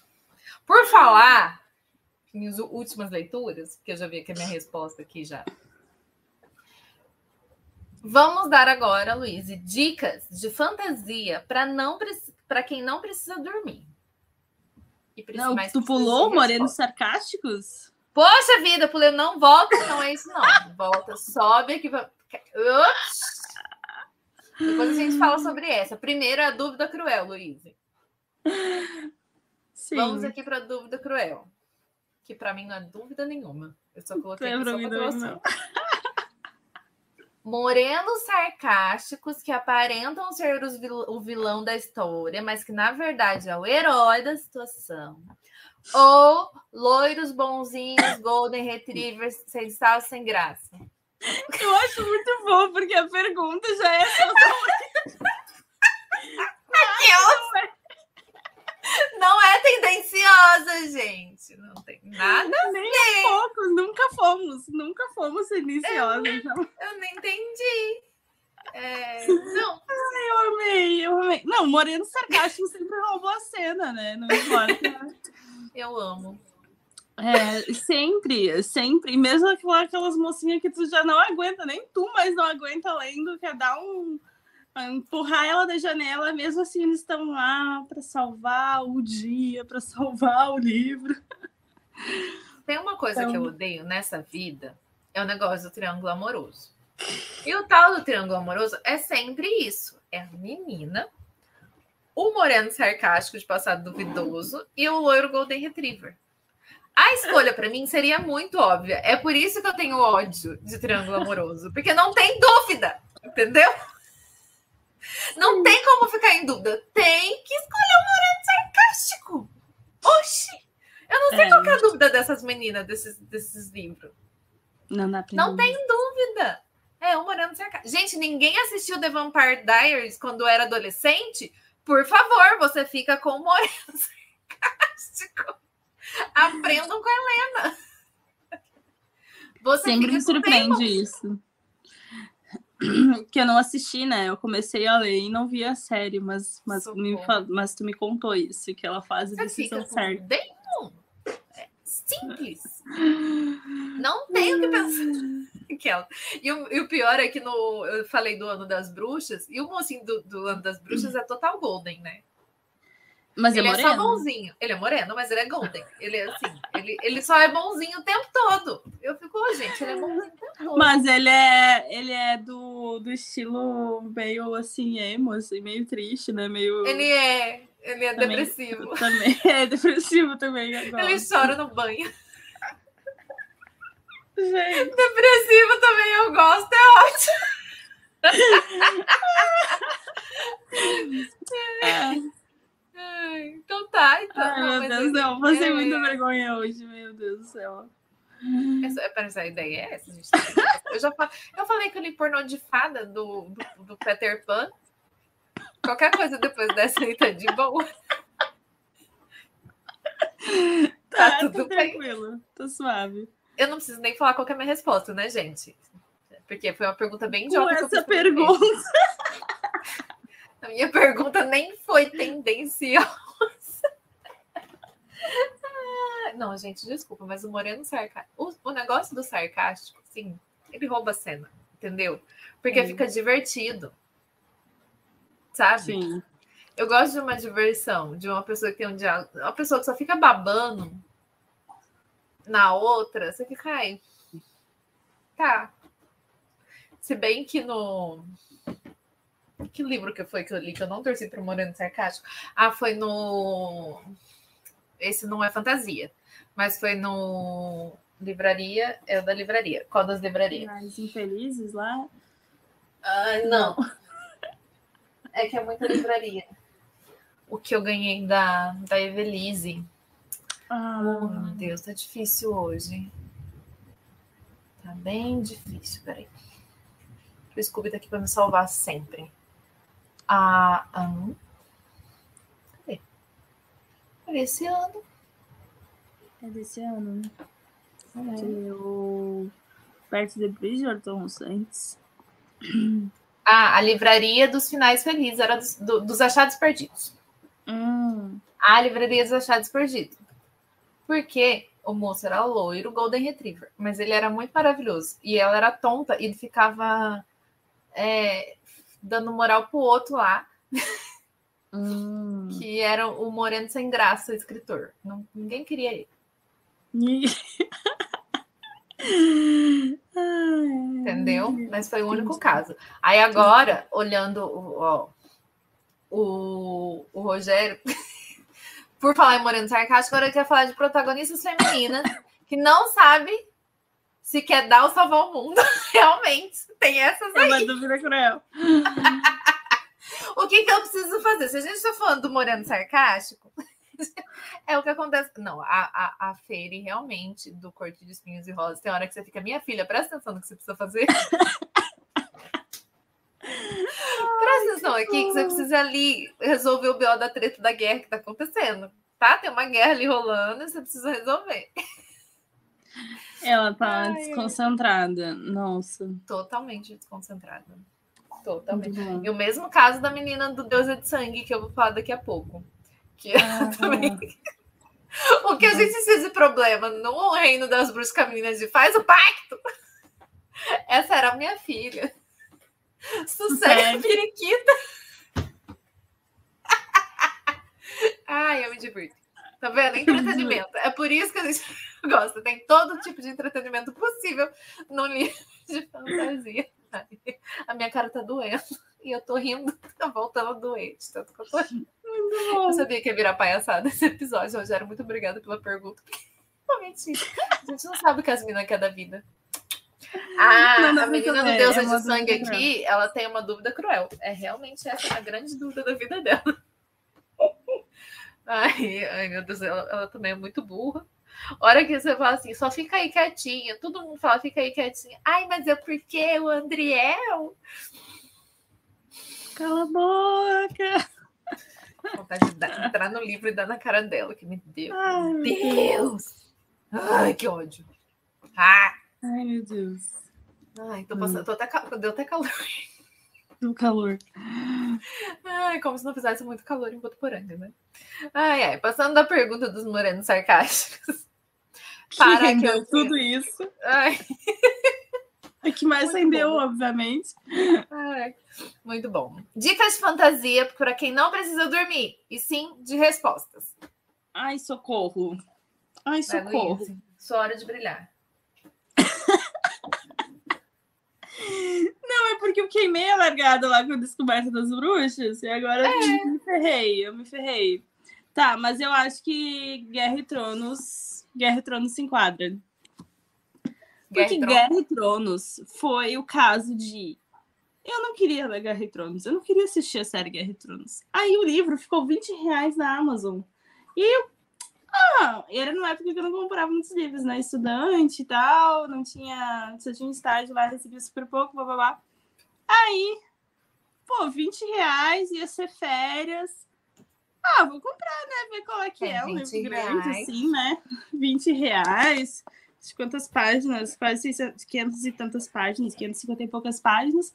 Né? Vai me entreter durante as férias. Eu Nossa, 20 reais isso. me convence rapidinho em menos de uma semana. Bem menos, quatro dias. E fiquei desesperada, desesperada para conseguir os outros livros. Em época pré-Amazon, que tudo era muito mais caro, assim. E, e assim, muito desesperada. Aí o segundo livro, eu já paguei caro, porque assim, eu não precisava economizar dinheiro, eu precisava de respostas. Nem precisava dormir também. Eu Meu sei. Deus. Caiu o livro. Caiu, caiu o livro aqui. A Camila tá dizendo que leva em três dias. É, pois é, eu também devo ter. Eu li em três, quatro dias. E aí o segundo eu li de novo em menos de uma semana. O terceiro não consegui comprar, tava muito caro. Peguei na, livra... na biblioteca. Até hoje, inclusive, eu não tenho um terceiro livro. Se alguém quiser me dar, inclusive. Na real, não sei se eu não tenho o segundo ou o terceiro. A dúvida é cruel. Porque eu peguei na biblioteca, e aí, em menos de quatro meses, eu tinha lido cinco livros. Foi uma obsessão completa. E, e assim, nossa, eu queria muito saber. E aí, nos personagens favoritos, ele é separado, porque ele tem, faz um negócio. O George Martin faz o quê? Faz um negócio de separar os capítulos pelo nome dos personagens. Então, tu tá acompanhando uma cena ali, termina aquele capítulo, tu já não vai continuar naquela cena, tu vai pular para outra. Só que daí, e às vezes em outro, tipo, em outro território, assim, longe. É são crônicas, vai... né? É, só que, tipo, Sim. sempre acaba assim, naquele ponto alto que tu quer muito saber o que, que vai acontecer. Stop. Stop ali. E aí vai continuar outra coisa. Só que tu acha que vai se decepcionar um pouco. Não! Com exceção da Sansa, que tu se decepciona, porque ela é muito chata, até nos livros ela é chata. É, porque né, não chegou no mesmo ponto da história da série, né? Que, que dá a virada, enfim. É, aí tu vai para outro, que aí tem outra coisa assim muito bizarra acontecendo que tu quer continuar lendo, blá, blá, blá, e daí stop. Aí volta, enfim. Vocês viram, né? Fiquei obcecada só falando, dá pra ver que eu fiquei em loop assim falando. É, gente, muito bom, muito bem escrito. Tem muitas tramas, tem muitos níveis, né? E também tem muito entretenimento ali, né? Porque oferece a questão ali no hot, tem as cenas picantes, tem, tem as tramas políticas, tem as tramas de guerra, e aí tem um grande inimigo que tá vindo lá do norte, que ninguém sabe, né? Que é sobrenatural, os frios, né? Só que desde o primeiro, né, desde o prólogo do primeiro livro, vai trazer essa questão, né, dos frios ali. Então tu já sabe que fora todas essas intrigas tá vindo um grande inimigo, que é um grande inimigo dos mortos contra os vivos, né? Uhum. Então, excelente. Excelente. E, nossa, eu tô, eu tô muito desesperada para saber. Porque eu ainda terminei o quinto achando que, que acabava ali. Achando. eu não sabia que ele ia continuar, não sabia nada. E aí eu descobri meses depois, vai continuar, surpresa. Surpresa. Você não Mas... viu a série? Não, daí depois que, quando eu terminei de ler os cinco livros, estava também no no mesmo ponto que terminou, acho que a quarta temporada ou a quinta temporada. E aí, daí, depois eu assisti a série. Ah, não, eu tá. depois assisti a série toda. E, Tomara e que ele escreva os livros e termine o final. Amém. Amém. Amém, Amém nós tudo, porque. que final bosta, meu Deus. Porque é muito ruim, né? E eles empobrecem tanto, assim, eles empobrecem o, muito. A última temporada toda, assim, não podia ter, ter existido. Eu queria que ela fosse apagada. Não, mas mesmo ali na anterior, porque eles enfraquecem. É, já começa a ficar estranho. É. Tipo, fode tudo com as personagens femininas que era massa, assim, ferra tudo com elas, viram umas patetas. é muito Do triste. nada, né? Eu não entendi o que aconteceu. É muito triste, é muito triste. Daenerys, assim. que era assim, a minha diva. Também, que, também era minha gente? favorita. Muito. É. João das Neves continua sem saber de nada até hoje. Não, então, nos livros ele ainda tá morto, né? Disse. A outra ele ainda tá morto nos filmes, ele morreu. tá morto. A minha história, ele ainda tá morto. Nossa, nossa, mas assim, pra mim, ele morria mesmo, né? Daí na série, depois ele revive. Mas assim, é, é o interessante também do George Martin, porque ele fez, me fez desapegar de muitas coisas. Porque Mata começar... todo mundo. O Ned Stark lá morrendo, eu fiquei muito chocada. Eu fiquei, não. Eu também. Não. Não.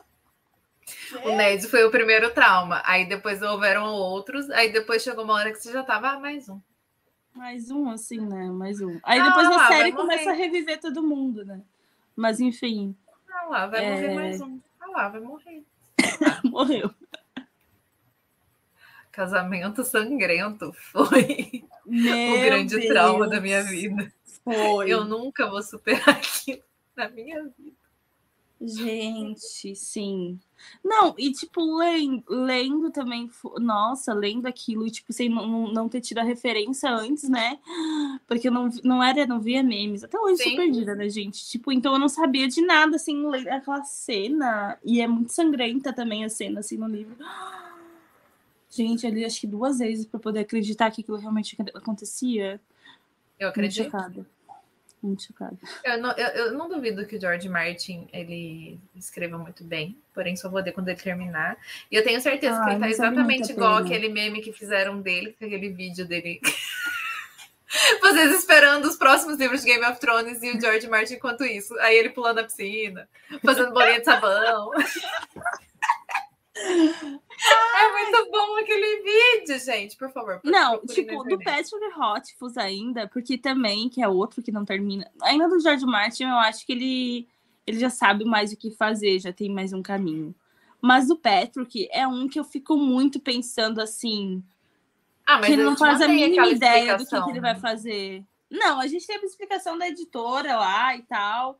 Ele mas foi publicado. Mim, é é que ele abre muita coisa, Thaís. Ou, tipo, ele vai. Porque, e teoricamente. Às vezes ele, ele sabe.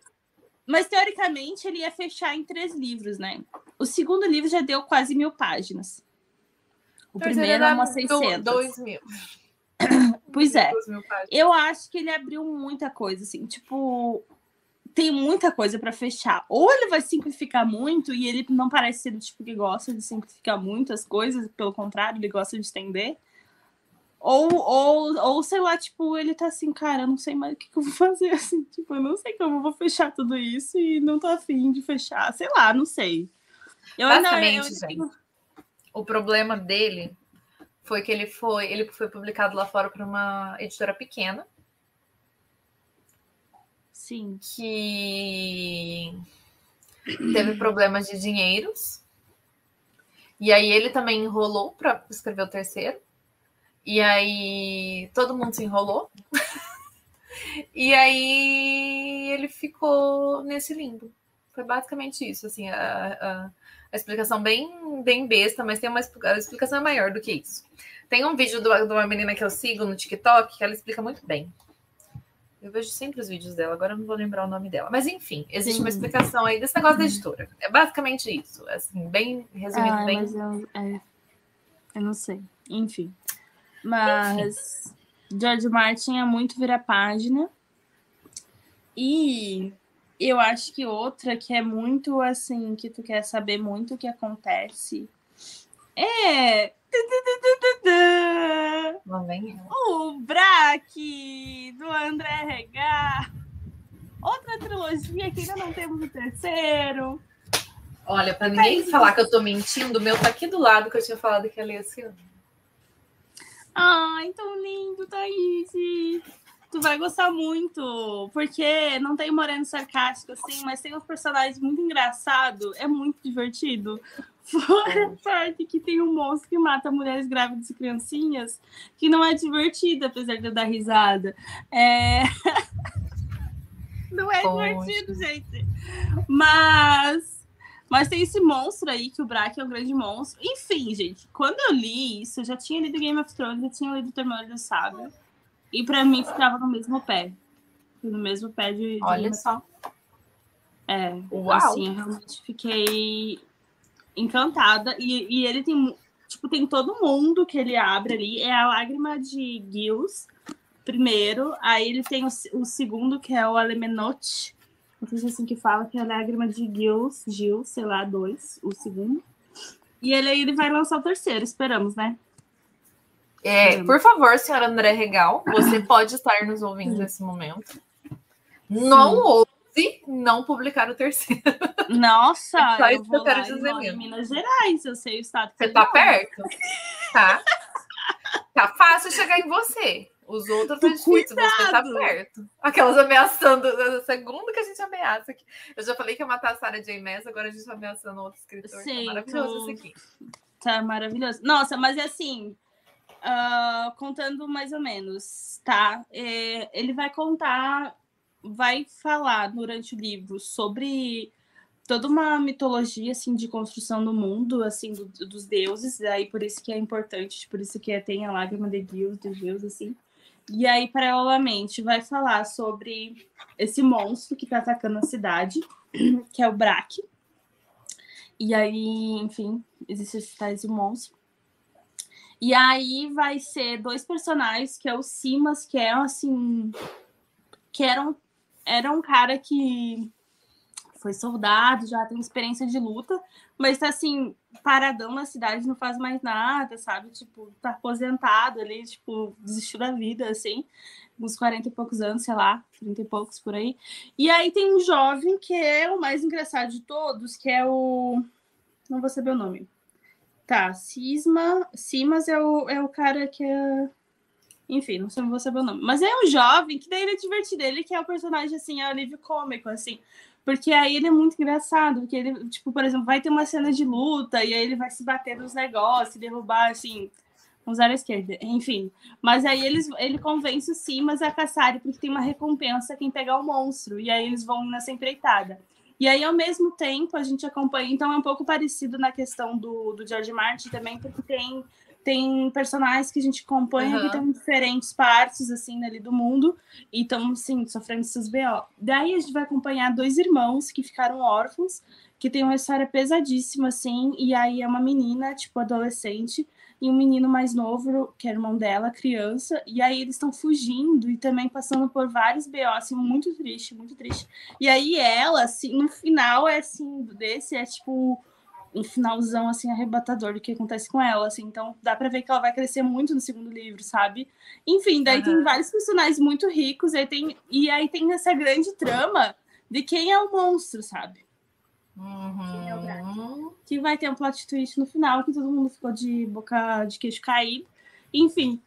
E, a, e é muito bem escrito, sabe? Muito bem escrito, assim, tu fica querendo acompanhar e tu fica muito imerso no mundo. Eu não lembro em quanto tempo eu li, mas eu acho que também foi uma semana por aí. E excelente mesmo. Muito massa. E uma fantasia assim. nacional, gente. Olha. É uma fantasia nacional. E é Dark Fantasy, né? Fantasia sombria que tem umas cooperadas mais pesadas, tipo monstro que mata bebezinhos, mulheres grávidas. E a cena lá. lá, ela ri. Eu tava só esperando ela falar e dar risada no final.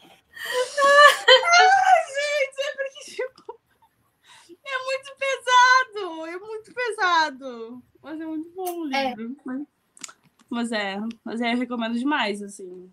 Muito, muito legal. E eu, cara, e todo mundo fala que o segundo é melhor ainda que o primeiro. E Olha eu não li ainda. Às vezes tem me dado vontade de bater a cabeça na parede, porque eu ainda não li. É tanto livro aí... para ler, né, gente? Tão pouco tempo. Ai, muito livro.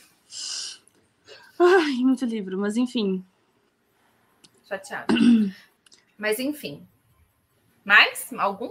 Não, não, acho Então que tá é isso. Os outros eu vou deixar pro próximo. Eu coloquei um surto aqui. Que foi o surto desse ano. Eu falei do surto do ano passado. E agora é a hora da gente falar do surto desse ano. É a hora da gente falar do Reino das Bruxas, Irmandade Mística. E falar, Luísa, vai comigo. Qual foi a maior frase que eu falei durante toda a leitura? Emília, faz o pacto!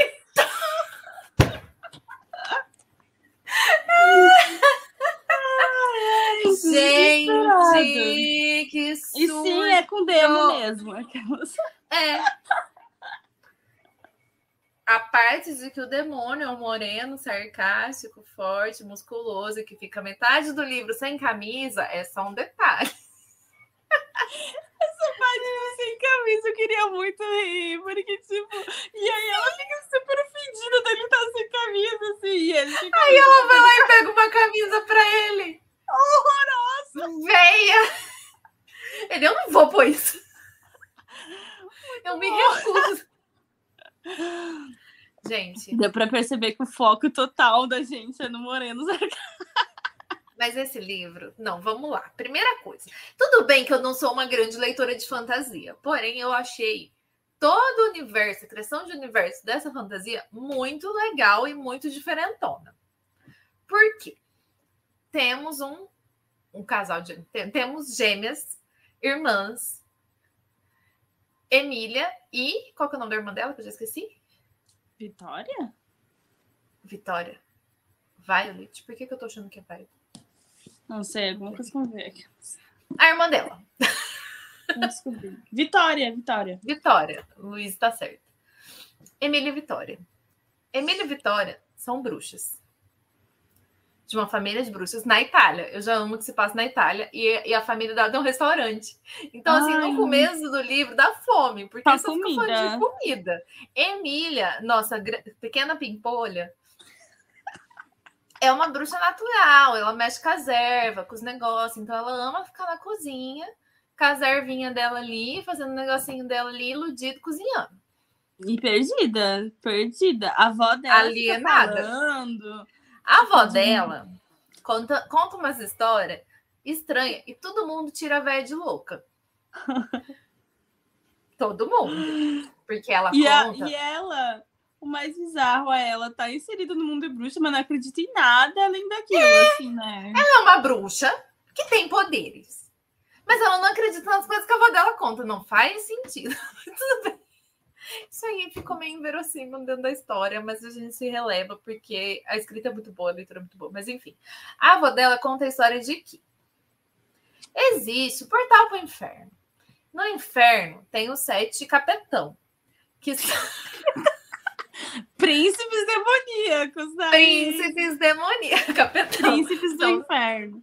príncipes demoníacos e cada um é um pecado capital. Então tem inveja, gula, sei que lá, e tem quem? Ele, o mais mais O único de seu nome ira. Ira. Enfim, Ira. tem esses aí, eles têm um nome. A gente eu esqueci, eu esqueço os nomes das coisas. Tem um nome para isso que eles são. Casas. Eles não, eles, ela chama ele de outra coisa sem ser demônio. Príncipes do inferno. Ah, Não. Deixa eu ver. Ó, existem sete príncipes demoníacos, mas apenas quatro que os de Carlo devem temer: ira, avareza, inveja e soberba. Um vai desejar seu sangue, outro vai capturar seu coração, outro vai roubar sua alma e o outro vai tirar sua vida. Os perversos. Os perversos. São os perversos. Perversos. Vocês gostaram do sotaque do interior nessa hora? Ele pega pesado. Perversos. Os perversos. Enfim. Aí, a irmã da Emília, Vitória, vive sumindo. Elas fizeram 18 anos, ela vive sumindo. Elas ganharam um presente que era o quê? Um amuleto quando elas eram criança, Uhum. que era um chifrinho. Cada tinha um chifrinho pendurado no colar. E aí não podia nunca juntar os dois. Aí um dia, quando elas eram crianças, elas juntaram e as duas ganharam poderes. Uhum. O... Só que uma não conta para outra. Elas eram gêmeas, irmãs, e elas ficam com esse segredo. E aí a Emília tá lá iludida, fazendo as comidinhas dela, a irmã dela começa a sair toda vez sem parar. E aí, esquisito. Ela acha estranha. Ela tem um amigo dela, que é vizinho dela, que é padre.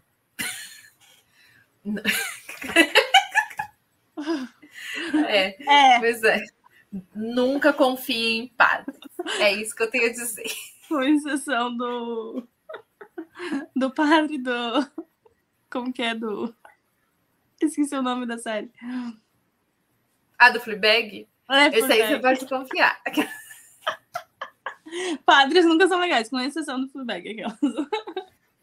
Aquele padre lá não conta. É, bebe. Ai, ai. É, faz outras coisas também.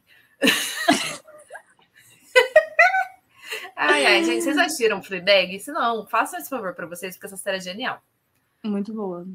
É, voltando Enfim, tem esse amigo lá, o padre, que ele tá estudando. Tem o padre. Aí ela vai atrás desse padre fazer. Ah, ela, ela vai doar comida pra igreja. Aí ela é. chega lá na igreja, a irmã dela tá lá, não sabe o que a irmã dela tá fazendo lá. A irmã dela dá uma zoada falando que ia vender alma pro capeta. E aí do nada a irmã dela some. Aí ela tem a grande ideia. Emília o quê? Emília é muito perspicaz, só que não. Ela vai fazer o quê? Vou fazer uma invocação. Sem saber nada, sem saber nada. Lembrem-se que ela é o quê? Alienada, totalmente alienada. E aí a irmã dela some, ela tá desesperada, ela precisa achar a irmã dela, ela vai invocar o demônio.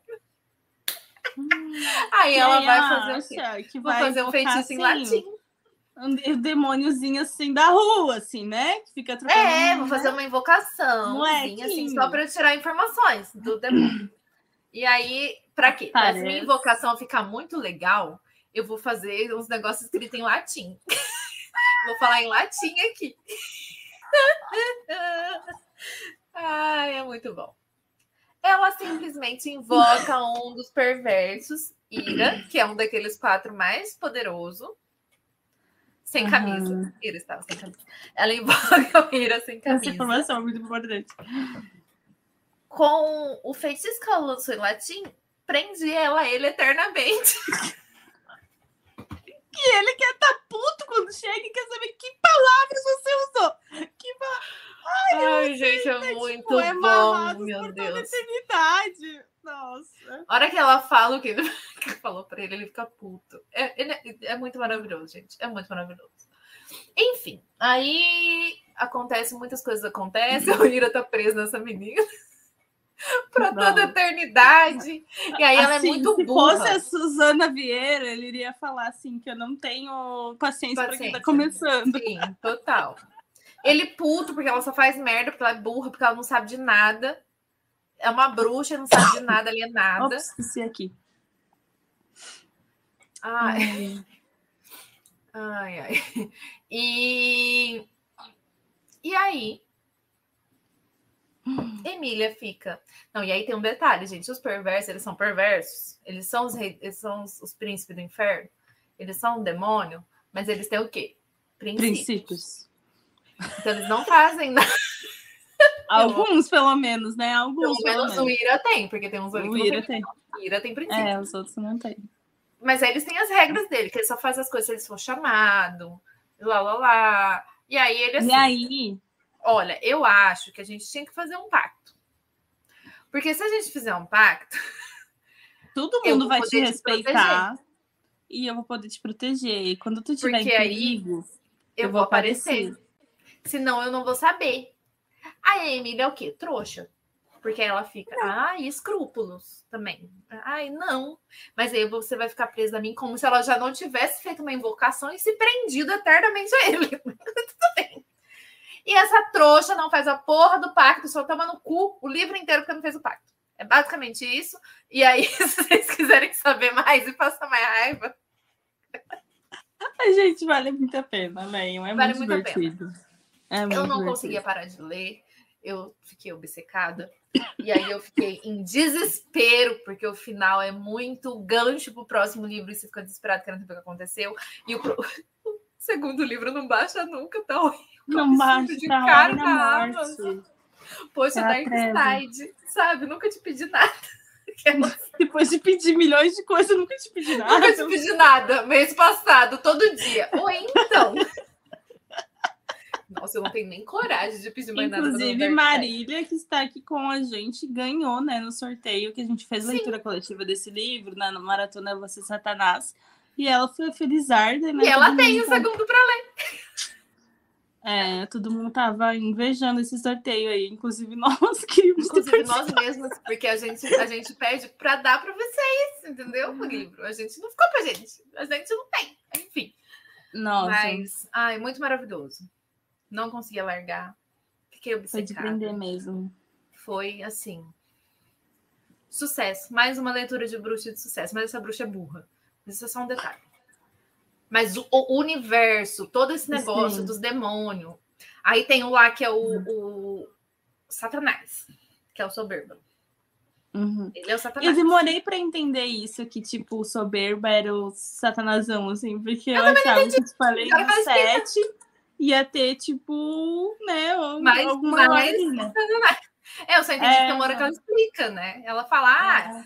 se o soberba é o não sei o quê, todo mundo fala É. que a soberba é a pior das não sei o quê. Então ele deve É, ser Satã. capitais. É, É. dos pecados eu, capitais. ah, Satanás. Entendi. É. Hum. Muito bom. Enfim, Hum. muito legal essa construção de mundo, muito legal que você passa na Itália, que tem comida. E eu achei bem legal, porque assim, sai do eixo. E agora eu quero ler outra série da autora, né, gente? Nossa, vocês vão me enfiar nessa outra esquema de pirâmide aí. Mas esse já Porque aí todos. hoje eu nunca tinha nem lido a sinopse desse. Aí eu li hoje e eu fiquei desesperada querendo ler. Aí eu É. tô muito puta. Aquelas- E pelo menos esses são quatro livros, mas todos os quatro já são publicados. É. E aí, por isso que a gente confia que ela vai publicar logo o terceiro, aquelas. Sim, Não, na real, acho que já tem nos States. já né? saiu lá fora. Não chegou aqui ainda, sei. Mas já Ah, saiu então lá fora. Tá tudo certo, então. Já já tá aqui, Dark Side, É, pelo amor de Deus. A série é Rastro de Sangue, e aí, da mesma autora, né? Sim, o E aí primeiro é Jack o tipo- Estripador. É, e aí, pelo jeito, é tipo uma personagem, né? Ficcionaliza em relação A a isso, né? Vai, vai investigar quem é, quem é esse assassino e tal. É uma série que tem fantasia, que, tem, que, que mistura um monte de elementos e que é de investigação. Tudo que a gente adora. Que eu, pelo menos. Olha esse primeiro, Rastro de Sangue da Jack o Estripador. Tem investigação, tem psicopata. Olha isso aí, Por fantasia. Então, então Entendeu? tudo, tudo que precisamos. Ô. Thaís, nessa, ne- nessa pergunta você não quer falar de mais um? Pode ser. Aqui tá na mesma. Eu coloquei todo mundo lá embaixo. Ah, tu colocou lá embaixo. É... Aí a gente tem o segundo largar. surto. Aquelas, eu vou falar do segundo surto. Ah, tá. Ah, tá. Sim, sim. O surto que a Luíse não está compactuando do surto Não comigo, estou. porque a Luíse se enrolou-se, tá? Para quem não está vendo, eu estou falando de Deusa de Sangue, lançamento da autora nacional maravilhosa, diva, que eu vou falar do outro livro, do- da outra série dela depois, que eu tinha lido antes, da FML Pepper. Gente, rastro de sangue. Depois só que eu descobri que era um outro esquema de pirâmide. Não sei por que, que eu tive a ilusão de que era livro único. Sim, eu não sei.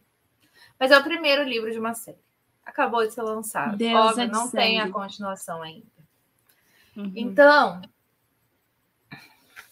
Deusa de Sangue vai contar a história da Naila. a Naila. Ai, Naila. Ai, Naila. Ô, Naila. É outra.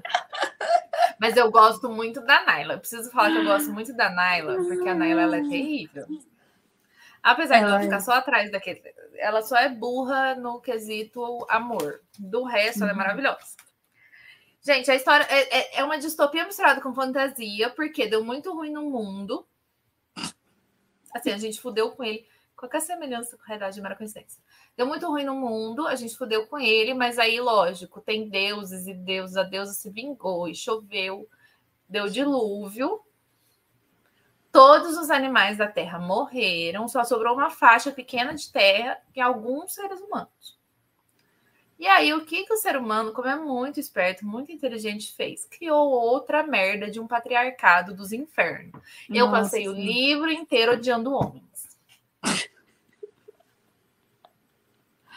Como se já não fosse uma coisa normal na vida real, ficou pior lendo esse livro. Né? O ódio aos homens foi lá nas alturas. E, e o que, que acontece? A mulher só presta se ela pode gerar crianças, porque as mulheres começaram a ficar inférteis. Tirando uma, o que, que aconteceu? Todas as mulheres estavam inférteis, o mundo ia acabar. Aí do nada aparece uma grávida montada num cavalo. numa égua, no caso, uma grávida montada numa égua. Aí essa mulher estava parindo, essa égua também estava prenha, estava parindo. E aí é, foi, era tipo um milagre de tipo, ainda tem animais, um animal específico que apareceu do nada, e essa mulher que consegue gerar vida, então não vai acabar. E, e aí as mulheres só servem se elas são férteis, então a pobre da Naila fica esperando a bendita da menstruação dela, e as mulheres são divididas por cores. Ai, gente, horrível, ridículo. Se você Ai, ainda não menstruou, você é pura, você é branca. Aí, se você menstrua, você é amarela. Aí você tá pronta para quê?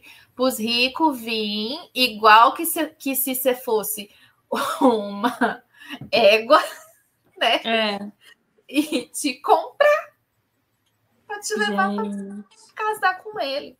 Porque você pode ser o quê? Uma parideira. Ai, gente, ai, é ridículo. E, e aí, se ninguém te quer, você vira laranja. E se ninguém te quer nunca mais, aí você toma no cu. É basicamente isso. E se você não, Não, É, tem aí Piorou. onde as mulheres são levadas, Sim. né? E aí se é você não menstruar até os né? 18 anos, você some. Ninguém sabe o que Onde acontece com você. sabe. Só Você some. simplesmente some para nunca mais. É vai basicamente arrasta pra cima. É bem tranquilo. Você só vai sumir só. Aí a Nela tá com 15, aí vai 16 e nada. E 17, aí fudeu. Aí você já fala, essa menina vai de arrasta pra cima antes da hora. Ai. E, e aí é essa treta, o pai dela é um filho da puta que deixa a mãe dela morrer. Ai, altas tretas. Só bate Sim. nela. E aí ela, ela é terrível. Naila é terrível por quê? Naila, ela aceita o sistema como ele é? Não, não. É espertinha e ela faz o quê? Para ajudar as outras pessoas, porque ela é uma anarquista. Ah, as Uhum. mulheres não têm comida, não tem sei o quê. Peraí que eu vou arrumar comida para você. O que, que ela faz? Ela dá uns garra no cara que tá lá. Ela vai lá e dá uns beijos no cara que tá com as comidas, pega a comida. Vai lá dar uns beijos no outro cara que tá fazendo não sei o quê. E ela assim, ela vai Ai, conseguindo as coisas para ajudar as pessoas, porque ela é o quê? Terrível. ela usa as armas que ela tem, É. entendeu? Boba nada, até porque ela é horrorosa, né? Alta, corpuda, Gigante. Ela fica muito se falando assim naquela É, gigante, ela é muito alta. né? Ela se acha é muito muito. Também, né, coitada, tá entre, tipo. ruiva, sardenta, com os olhos Porque ela tá vermelhos. entre as meninas mais novas, né? Daí ela tipo, Puxa se vida, acha- sim. E ela nunca menstrua. E ela lá com as crianças. Ai, que Parece dó. 12 anos e ela. Sim. Aí ela, Ai, é, ela, é, ela é muito tonta. Aí tem um cara que é rico e que começa a dar, ela começa a dar uns pega nele, o Andriel. Ai, que ódio. Ele é loiro, gente. Não confie em loiros. em loiros que se fazem de bonzinho. Não confie, tá bom? Eu já falei. Quem que a gente escolhe? Que aprenderam comigo? Todo mundo vai comigo? Vai. O moreno, Moreno. sarcástico. Que tem. Que corte. Exato. E aí a gente tem um moreno sarcástico, que é óbvio que a gente tem, gente, ele é muito maravilhoso, ele é muito bom. Ele é a melhor pessoa. Ele é o único homem que salva nesse livro todo. E ele é, ele não vale o dinheiro do batizado. Só que ele não se faz. Ele nunca diz que ele vale o dinheiro do batizado, muito pelo contrário. Ele avisa que ele nunca vai casar. Ele, tudo, é, tudo é bem avisado aqui. E ele ajuda ela. nu- Nunca quer. Enfim. Ah, sim, É. Sarcástico e passado duvidoso. Passado essa é duvidoso, exato. é É exatamente isso. E. Naila não aprendeu comigo. Então Naila fica só atrás desse Andriel. E o que que acontece? Ela fica atrás dele, ela toma no cu. É, também. Mas eu gostei muito dessa história, porque ela também tem uma construção de mundo totalmente diferente de tudo que eu já tinha lido até então. Eu achei muito, assim como o livro anterior da Pepper, uma construção de mundo muito diferentona. Eu achei muito legal a questão de tal cavalo, de ter a interação uhum. dos cavalos. Aí é lógico, gente, o cavalo chegou com uma mulher em cima dele. Aí quem só que pode ver os cavalos e montar os cavalos? Os homens. Os homens. E as mulheres não as podem nem chegar nem perto ver. porque dá azar. Não pode nem ver os cavalos. Mas Nossa. a gente não contava com quem? Naila. Anotem isso aí. buraco. Cara, a Naila, ela bate em homem, ela não tá nem aí. ela desce o cacete nos caras.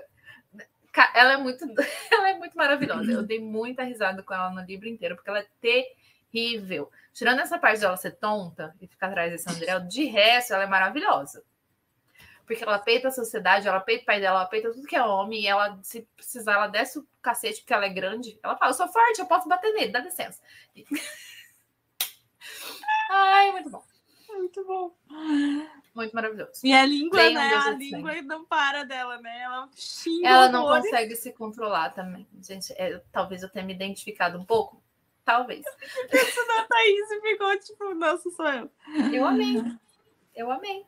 Amei. Ela é maravilhosa. Muito bom. É, leiam Deusa de Sangue. Leiam Deusa de Sangue, porque Deusa de Sangue é maravilhoso. E já que eu tô falando da Pepper, eu vou emendar.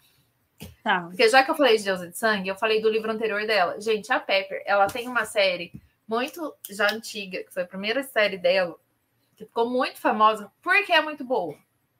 Que é Não Pare. Não pare, não olhe, não fuja. Pare, não fuja, não. Enfim, a série Não Pare que é uma série muito interessante de fantasia, com uma construção de mundo muito legal, que eu li já tem um tempinho, 2018, 19, por aí. E os três livros, assim, um atrás do outro. Eu achei muito interessante. É... A menina tá lá vivendo a vida dela numa escola e, de repente, as pessoas começam a morrer em volta dela. Aí aparece o quê? Um moreno sarcástico. que no caso é a morte, mas tá tirando isso, tá tudo bem. Ele é a morte. E aí ela descobre que tem todo um outro mundo, onde tem um monte de morte, e as mortes vêm. E, ixi, muitas coisas acontecem, tem muito. É muito louco, é uma construção de mundo muito louca. Se eu for ficar contando aqui, a gente vai ficar até amanhã. Mas leio Não Pare, porque Não Pare é maravilhoso também. É nossa, é muito diferente de tudo. Nossa, aí tem quando chega a explicação de por que tudo aconteceu, as histórias do anterior, eu chorei rios, assim, porque é lindíssimo. É maravilhosa. É maravilhosa. E o Moreno Sarcástico é maravilhoso. Tem no Kindle Unlimited, para quem gosta Tem no Kindle Unlimited. E não são livros grandes, são três livros, é uma série com três livros. Tem um quarto, que é tipo um livro de contos que eu não li, que é o Máscaras, porque eu fiquei com dó. Eu falei, não vou ler, porque aí vai acabar. então, e tá para ser adaptado, né? Tá para ser adaptado ah, Sim, os direitos foram vendidos. Nossa, curiosíssimas para saber o que vão fazer. E é bem sombria, assim. É uma série bem sombria. Bem, uhum. Não confiem nessa série no loiro também, tá bom? Só essa dica que eu dou. Fica a dica. Nos livros da Pepper, você nunca confia no loiro bonzinho. Dá por mim. Muito bom. Mas é muito, é muito boa, é muito interessante, é muito bonita. É um, um mundo totalmente diferenciado, assim. Todos os livros da Pepper que eu li, eu amei. O 13 que eu li dela também tem uma pontinha de fantasia também, é maravilhoso. É um eu romance, tenho esse, quero ler. Todos eu gostei bastante. É isso, eu acho. Vamos para a última pergunta que é mais indicações. Não. não. Não é, ainda tem mais três. A gente não para. A gente fazia duas semanas que eu e Thaís não conversava. A gente tá com saudade de conversar uma com a outra. É isso. Tem pro. Tem uma outra ali, ó. Pra ah, quem... tá, verdade. Para quem não está acostumado a ler tanto fantasia, já estava aqui, ó, indicação. Luiz, sua indicação para quem não está acostumado a ler tanta fantasia, começa por onde? Eu tenho um que é relativamente recente, que é A Casa no Mar Cerulho. Ah, de ler. É com crianças, e eu tenho fraco para crianças, vocês sabem. E hum, é do TJ Clooney. E ele tá, assim, ele tá lançando muitas coisas. estou já um pouco assustada com a quantidade de lançamentos deles. Até esse tem Wolf Song. I don't believe in that. É para a próxima I... pergunta. É para a próxima oh pergunta. my god. So good. Ok. Uh, então, a Casa no Marcerulho Gente, tem essa uma ilha mágica, uma tarefa perigosa, um segredo em chamas. Basicamente, a gente tem um, um cara, um cara assim, tipo de meia idade ali, enfim, que ele trabalha, ele é muito burocrático e tal. É um mundo em que existe crianças e adultos com poderes, mas ele, ele só foca nas crianças, porque aí é o que ele se envolve. Ele vai visitar orfanatos porque essas crianças tudo vivem em orfanatos, porque na real é meio triste. Eu não sei porque as pessoas falam que ela é ela é cozy fantasy, porque é tipo tudo bonzinho que acontece, mas eu não acho tudo bonzinho só esse cenário, eu acho horrível. Aí, mas enfim, triste. Muito triste. Porque as crianças que têm poderes, as famílias tipo colocam em orfanato simplesmente porque elas não querem criar com essas crianças, sabe? E aí elas colocam todas essas crianças com poderes vivem em orfanatos. Poxa. E aí, esse moço aí, esse cara, é adulto, enfim, e aí ele que vai, ele trabalha para um grande ministério, assim, lembrei muito de dessas coisas burocráticas, meio vibe 1984, com os ministérios, tipo o Ministério do Amor, que era tudo coisa de violência, praticamente meio. isso. E aí ele vai, tipo, inspecionar os orfanatos para ver se tá tudo certo. Só que, tipo, na visão dele, tipo, o ministério é ótimo, blá, blá, blá, blá. enfim. Até que ele vai para esse orfanato, que é a casa no Marcerulho, que ele pega um trem e tal. Esse orfanato é numa ilha. E, e aí o quem administra é um, é um, um cara ruivo e não sei o que lá e tal. Ai, enfim. E isso é que ele não quer se envolver. Ele não quer se envolver. E daí dá uma uhum. tarefa misteriosa para ele que é super secreta, porque ele nunca se envolve com nada, ele sempre se mantém muito frio e distante, sabe? Ele nunca se envolve com as crianças e tal. Assim, ele faz bem o trabalho dele, só que ele não percebe que aquele trabalho é bizarro, né? Enfim. Sim. Mas aí ele vai, e aí não tem como não se envolver com aquelas crianças no orfanato. O Lu, que é o Lúcifer, sim, ele é filho do Lúcifer, a criança. E aí é o que é o mais tenebroso ali, mas todas as crianças são, têm poderes bem Até diferentes. Porque ele é filho do Lúcifer, não tem como ele não ser tenebroso, né? Exatamente. Aí ele tem aranhas do cérebro. Ah, gente. Aí ele usa isso tá. para explicar. Ele usa isso para explicar que são as aranhas. Ah, enfim, muitas, muitas, muitas camadas assim. Tem vários, tem vários. Tem um que o sonho dele é ser recepcionista de hotel. Ai, Thaís, é muito lindo. Poxa. Tá bom, eu já entendi. Ai, eu gente, vou ler. Eu, eu li assim com os olhos meio cheios d'água e pensei, mas como que fala que isso é confortável, gente? Meu Deus. Mas enfim, é muito quentinho no coração. Eu acho que é uma boa fantasia, sim. Ela não. Acontece essas coisas mais pesadas da sociedade que ele vive, assim, sabe? Mas, tipo, não vai ter cena, tipo, sei lá um monstro comendo criancinha e mulheres grávidas, não vai ter. Então. Tá, uh... tá tudo bem. Eu acho que é uma boa forma de começar. Então, também é um livro que tem representatividade LGBTQIA+. Então, tem essa questão das crianças que são diferentes e que são separadas da sociedade. E aí fica a discussão se isso é certo ou não. Sim. Não, não é certo, enfim.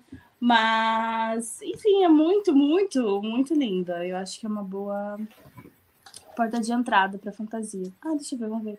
Tem uma citação aqui. Não é porque você não sente o preconceito na pele todo dia que o restante de nós não sente. Nossa. Do livro. É Profundo. Forte. Muito bom. Então é isso. Bom, eu só consegui pensar em fantasias adultas. Porque eu fui uma pessoa que comecei a ler. Lógico que eu li, eu provavelmente li muita fantasia quando eu era criança, mas eu não lembro mais. Adolescente para adolescente eu não li. Então a minha única referência é depois de adulta. Então vamos foca aqui nos adultos, tá? Só para os adultos lerem. Isso. Primeira é Corte de Espinhos e Rosas. Não vou me estender falando, mas foi aqui que me trouxe de volta para a leitura quando eu fiquei três anos sem ler foi a fantasia que me trouxe para o mundo de fantasias. Tudo bem que eu deveria ter lido mais fantasias depois, mas aí eu fui ler tantas outras coisas que eu tinha para descobrir que a fantasia acabou ficando, porém foi graças a uma fantasia que eu voltei para o mundo dos livros. Estou aqui hoje falando de livros e falando de fantasias. Então leiam Cor de Espinhos e Rosas, só isso que eu tenho para dizer. E só não faz igual aquela tonta daquela menina. eu falei que eu ia falar dela hoje. Gente, eu vi a foto da menina que tatuou o nome do Tamlin. Ah! Porque ela só tinha lido o primeiro livro. Só faça um favor. Lê os três Leio primeiros livros. Depois você faz uma tatuagem, tá bom? Então tá bom. Burra pra caralho. Mas todo mundo foi. Eu não julgo ela, porque todo mundo foi iludido. Todo mundo vai ser iludido. É aquela básica história. Ninguém desconfiou dele quando ela, ele sequestrou ela.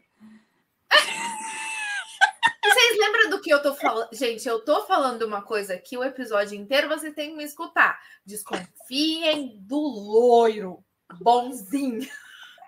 Inferno. Vocês me escutam. Existe uma regra clara na fantasia. Não confie em homens loiros. o Tamil é o quê? Loiro. Ai, ai. Enfim. Quem um poderia imaginar com ele sequestrando a menina? Mas quem poderia? Levando para a corte dela.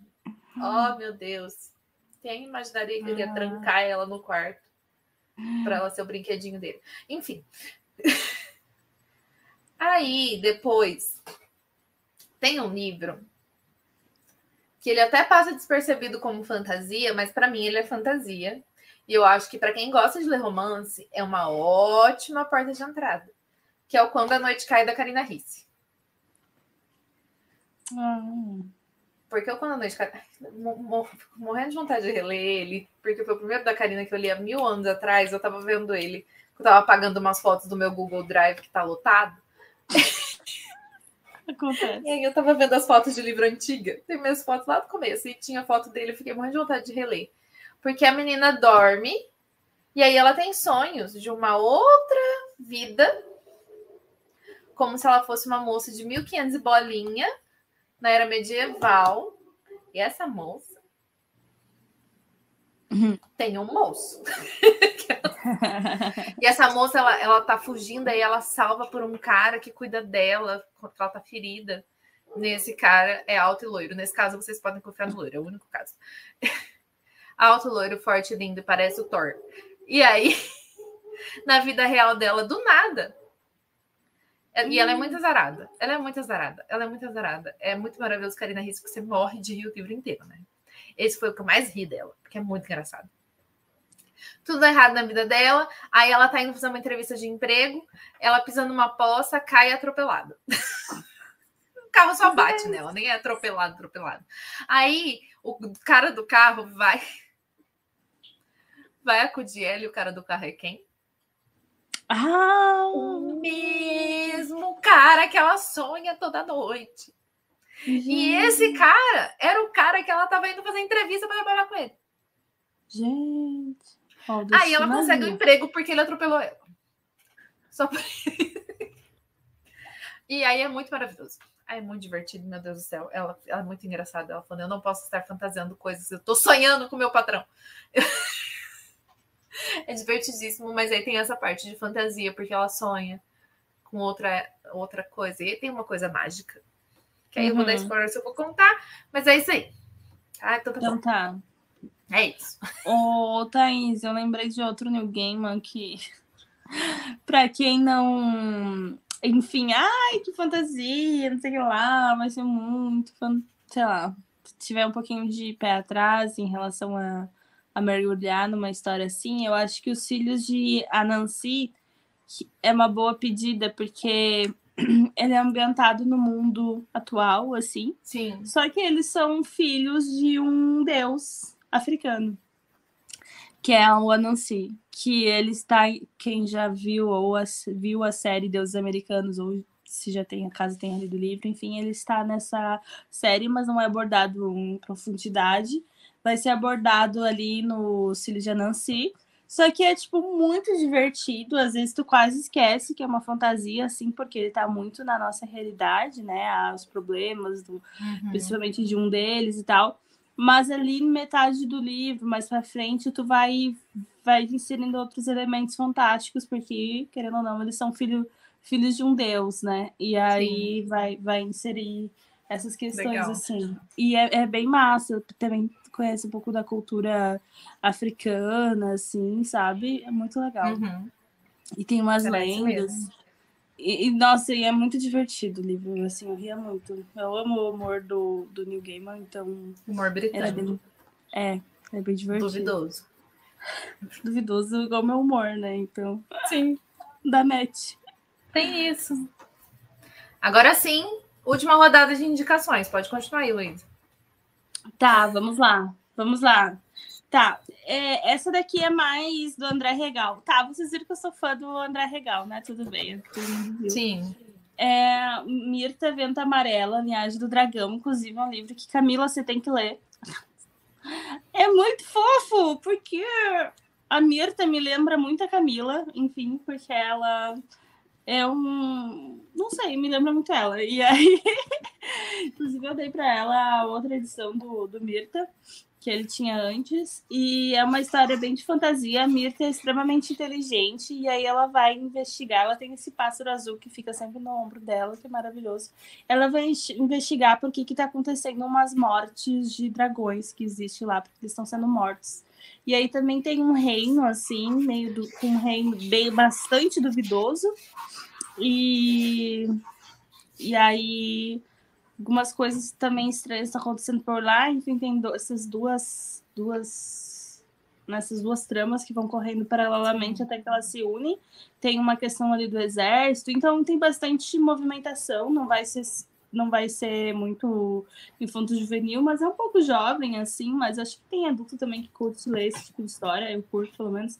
E enfim, tem essa, essa área de investigação, tem muita coisa de amizade, tem esse elemento fantástico, porque além do mundo todo construído ali no livro. Inclusive, o autor prefere Mirta do que o Braque. Eu não consigo entender como, mas enfim.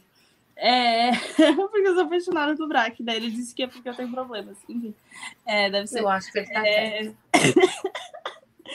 Mas é muito legal. A Mirta é maravilhosa e tem uma, tem uma legião de fãs, assim. E, e tem, então, tem essa questão da investigação, aí também tem um mistério envolvendo ela, porque a mãe dela tá desaparecida. E no final tudo vai se encaixar, tudo vai fazer sentido. E é muito bonitinho. E eu acho que as pessoas deveriam conhecer mais fantasias brasileiras. E aí, pensando em fantasias brasileiras, eu lembrei de uma que assim, ó, li há milhões de anos, não tenho coragem de me desfazer, porque a Uau. Batalha do Apocalipse, eu acho que foi uma das primeiras fantasias brasileiras que fez assim um sucesso tremendo, né? Eduardo Sim. Spor aí. E eu acho muito legal, né? Porque agora a gente indicou várias fantasias brasileiras aqui, né? Acho que, claro, o mercado cresceu, enfim, mas é massa também Uhum. falar que quem fez sucesso. Isso daqui foi que 2012, né? Tipo, faz muito tempo, 2000, enfim, 2012, quando eu comprei, né? Até, até de antes, eu acho. Não, é de antes, ele é de 2009, eu acho, 2009, 2010. Enfim, com anjos, era a época dos anjos, que os anjos bombavam na fantasia, né? Ah, eu Tá. curti pacas. Eu curti muito pra ler. E ainda Morro de vontade de ler, sabia?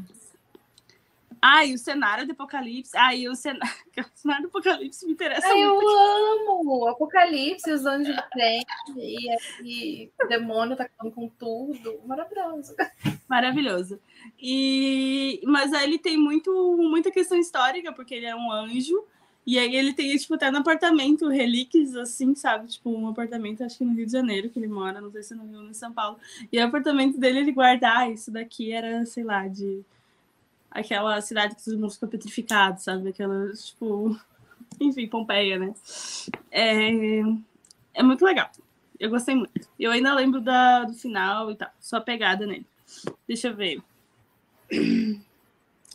Hum, só isso. Tá. E aí o orfanato da senhorita Peregrine, que não está aqui. Mas eu acho que vale muito a pena ler esse livro. Eu preciso continuar lendo.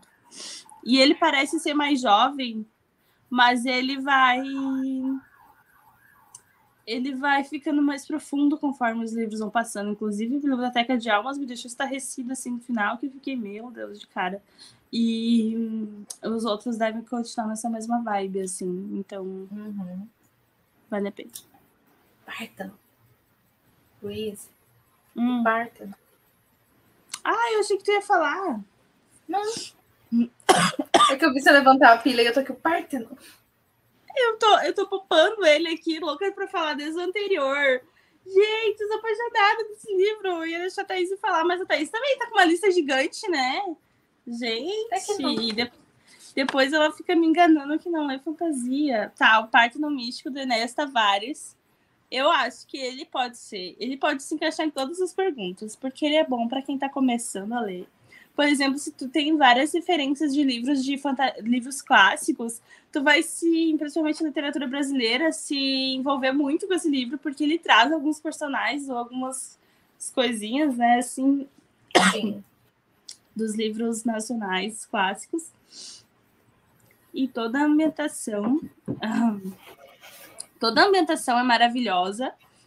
Parte no místico é uma sociedade que eles que eles usam da magia, enfim. Eu vou, eu vou tossir de novo. Tussa. E morreu. Vai dar só, só o Didi falando e morreu em todo episódio. Enfim. E morreu. É. Parque do Místico é, é uma sociedade retrofuturista. E só que se passa no Brasil, é na Porto Alegre dos Amantes. Então, o autor ele vai ambientar ali numa cidade, né, no Brasil, na Porto Alegre. Só que ele vai trazer uns, uns outros ares, assim, uh, além de mudar alguns nomes, também vai trazer essa questão, esse cenário steampunk, e que é no passado, mas tem tipo, é retrô e é futurista ao mesmo tempo, né? Tipo, se passa, você tem carroça, mas tem robô, assim, para resumir. E todo o cenário, toda a ambientação é maravilhosa. E vai ter uma investigação ali no meio, uma coisa tenebrosa que acontece. E aí todos esses amigos que fazem parte da sociedade do Parque no Místico, eles vão, vão se ajudar para investigar isso. Então tu não consegue parar de ler. É muito virar página, assim, e é muito imersivo. O livro todo é muito imersivo. E tu se sente parte daquela, daquela sociedade ali, né? Tu quer fazer parte do parque, inclusive eu, eu quero fazer um noitário. E Olha. Vai, Luiz. E morreu. E morreu. Inclusive, eu quero fazer um noitário. E dormiu. Enfim, porque a, a, escrita é com base, tipo, como se fosse diários deles. Só que os diários não são diários, são noitários, porque eles escrevem de madrugada. Escrevem à noite. Então não é, é diário, é noitário. É genial. É muito bom, porque na verdade a maioria dos diários são noitários. A gente que deu o nome errado. A gente que deu o nome errado, exato. Porque todo mundo Ai, é escreve é diário à noite. É maravilhoso. Eu, assim, ao mesmo tempo que eu li rápido, eu não queria que acabasse, sabe? Nossa, assim, eu não queria parar, mas eu também não queria que acabasse, gente. É incrível. Eu lembro que eu li ele numa fase muito terrível, assim, que eu tava mal no meio da pandemia e eu tinha vindo de. Eu tive uma doença bem chata. Eu fiquei dois meses sem ler nada, porque eu não conseguia. E aí ele me tirou da, dessa, desse marasmo, assim, e nossa, eu não conseguia parar. Não conseguia parar. Maravilhoso, incrível. A Camila, você tem que ler parte no Mirta. Você Era da, na, na, hora da Mirta que ela falou. Ah, tem que, que ler mesmo. Exato. E... Ai, maravilhoso, gente. Parton é incrível. Preciso ler o Anatomia. Lição de Anatomia, urgentemente. Mas Aliás, é incrível, não é né? É meu... Parte não é meu queridinho, tá? Não guardar no coração. Ai, é. é, porque é tudo, é tudo fofo. Eu chorei por causa de um robô. Ai, não me lembro desse rolê do robô. É muito triste. Ai, é, é muito triste, fofo e bonito, e fofo e triste. Ai, triste. Melhor robô. Ai, o trolho. Trolho, melhor personagem. Trolho. Ai, meu Deus, eu preciso reler. Olha, quem é, quiser fazer toda vontade, né? de parto, não me chame. Me chame. Por favor. Ai, muito bom. Posso? Já que a gente está na vibe indicações nacionais, eu não posso deixar de indicar o Sopro da Brenha. Sempre que eu posso, eu falo desse livro que é da autora Sarah Schmantz, que eu nunca consigo falar o nome dela. Gente, que outras vezes aqui, livro de bruxa, é baixa fantasia, porque se passa no nosso mundo. Acontece um crime, então é uma mistura de fantasia com suspense, porque está investigando um crime, mas tem muita fantasia, tem muita. Ela é uma bruxa, vem uma família de bruxa, e tem coisa de bruxa acontecendo, bruxaria, e muitas coisas acontecem. É um livro incrível. Eu vou ler só a sinopse, que eu acho que é mais rápido do que eu ficar tentando explicar. Assassinato, aparições e intrusões. Quando a morte de um colega de trabalho e a contínua aparição de um fantasma começam a afetar sua vida, Valéria vê-se obrigada a acertar as contas com seu próprio passado e aceitar que o balé é mais do que uma paixão e um refúgio, mas revela sua própria natureza de bruxa. Em O Sopro da Brenha, a escrita langorosa e profundamente poética de Sarah Morantes imerge o leitor em uma trama sinistra de mortes, perfídias e sortilégios, mas também de muito amor e de redenção feminina. É incrível. A escrita da Sara é realmente muito poética. Tem momentos que você fica até, nossa, menina, que isso? Poxa! Mas é muito legal e assim, é muito. Eu gosto porque a personagem, a Valéria, ela não é totalmente boazinha, ela é bem cinza. Então tem momentos que ela tem que fazer umas coisas que eu fico, é, tá certo, ninguém é obrigado a ficar aceitando tudo e ser heroína o tempo inteiro. Foda-se. então é muito. Eu amei. Eu amei demais essa leitura. Sempre que eu posso, eu indico. Sempre quero.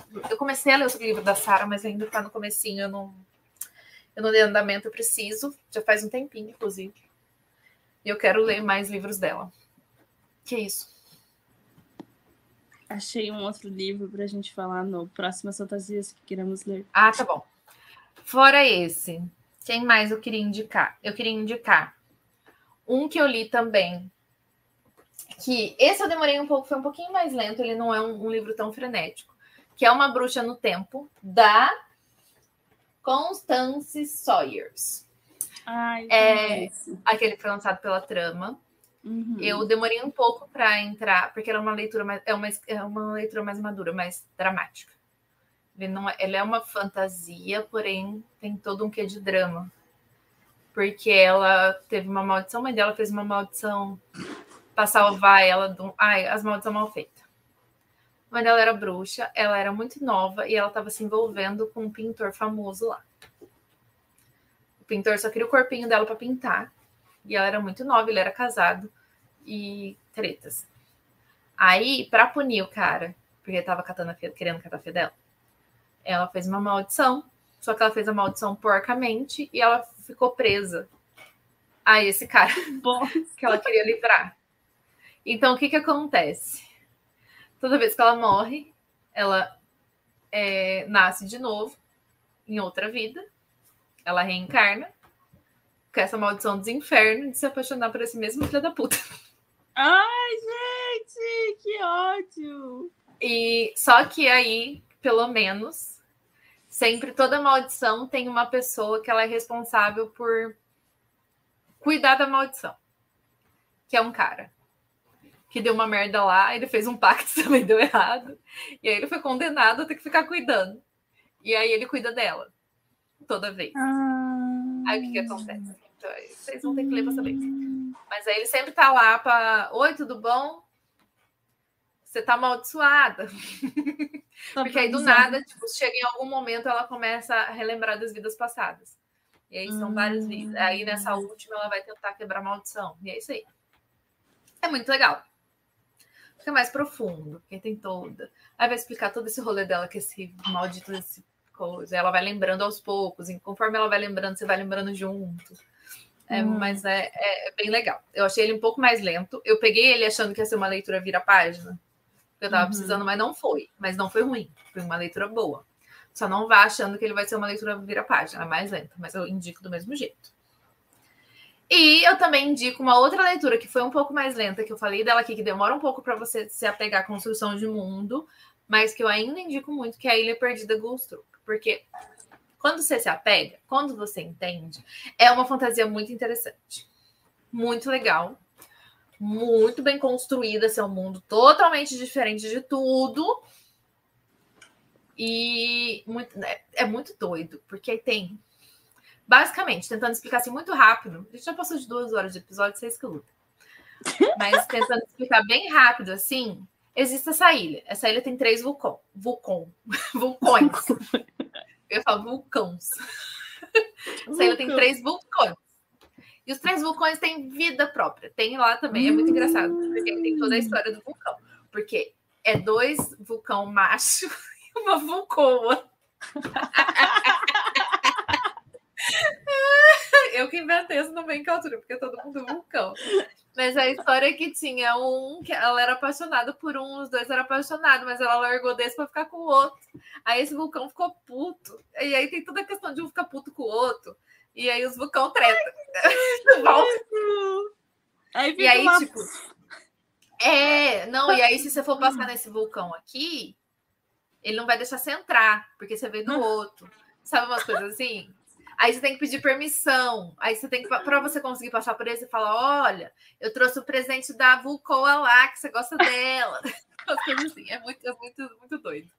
Muito doido. Muito legal. E aí, nessa ilha, tem as pessoas que elas têm um poder, que é o poder Hum. de o sentido ser desprendido do corpo.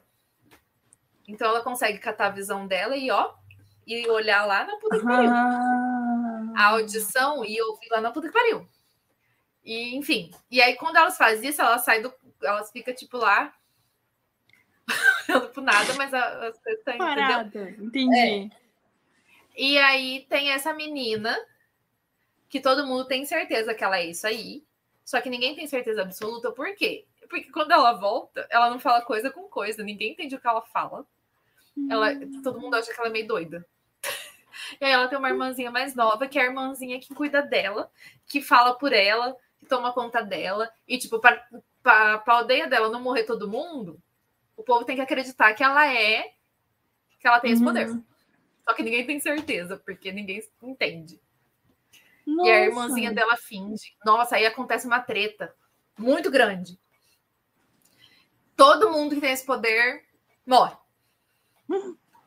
Do nada. Só fica essa menina. Aí cu- culpam elas, aí elas têm que fugir. E aí elas têm, tempo que elas têm que fugir, elas têm que provar que não foi ela. E Hum. muitas confusões. É muito legal. E aí tem um grupo que é o mais legal, que é a hora que você começa a se apegar a todo mundo. Porque tem o grupo dos vindicantes, que são as pessoas da aldeia dela que saíram para buscar vingança. A partir do momento que você se torna um vindicante, você larga a sua família e a sua vida é vivida para A vingança. a vingança. E aí essa menina, ela vai atrás deles, porque ela fala assim, é o único jeito de eu conseguir provar que a minha irmã Uhum. não fez as coisas é atrás de vingança. E aí ela se junta a esses vindicantes e eles for- formam um grupo super legal. Fofo. Ah, gostei. É Contando muito assim, legal. legal. Mas é legal, é legal. A questão é que eu fiquei, gente, eu fiquei muito empacada no começo. Eu ficava, gente, eu não tô entendendo, o negócio não tá andando, eu nunca mais vou acabar esse livro, porque eu não tô entendendo porra nenhuma que tá acontecendo, alguém me socorre. Demorou muito tempo pra entender o que tava acontecendo. Aí a hora que eu entendi, ficou muito bom. Aí aquilo, do meio pra lá, ficou muito interessante, porque aí é altas tretas. Muitos Uhum. plot twists até você entender o que tá acontecendo. Você fica, meu Deus, meu Deus, Uhum. meu Exato. Muito bom. Podia ter sido escrito de uma forma mais. Mas ainda assim é uma história Mais muito fluida, interessante. Sim. Entendi. Muito interessante, muito legal. É isso. Tá bom. Chega. Ai, muito bom. Tá, próximas fantasias. O que, que a gente quer ler? Que, que Para quer ler? encerrar esse episódio, o que, que a gente quer ler? Vai ver. Ai, meu Deus, eu quero ler muitos. Inclusive, olha aqui a pilha do que as, as próximas fantasias que eu quero ler. Coisas caindo. Meu Deus, Luiz. Tá. Vou falar. Eu quero ler que eu ganhei da meu amigo secreto, querido, amado, que eu não sei ainda quem é, Idolatrado, salve, salve. do grupo de meteorologia. E aí a pessoa me deu três livros, só que ele ainda não se identificou, minha gente. O primeiro foi do, do Norman Bates, o outro do Jack Torrance, e esse é do Sebastian, não sei o que lá.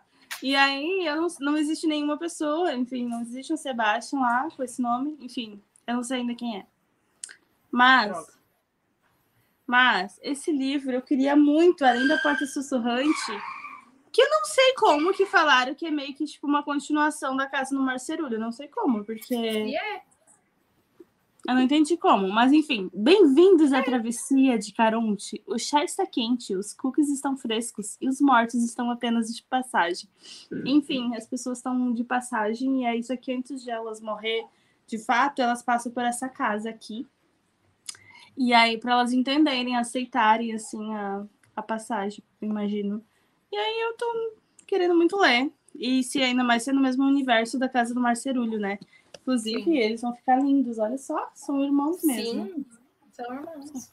São irmãos. Aqui, agora, esse é culpa da Camila, porque ela falou desse, desse livro lá no Nossa, nosso episódio sim. 12, Jonathan Strange e Mr. Norrell.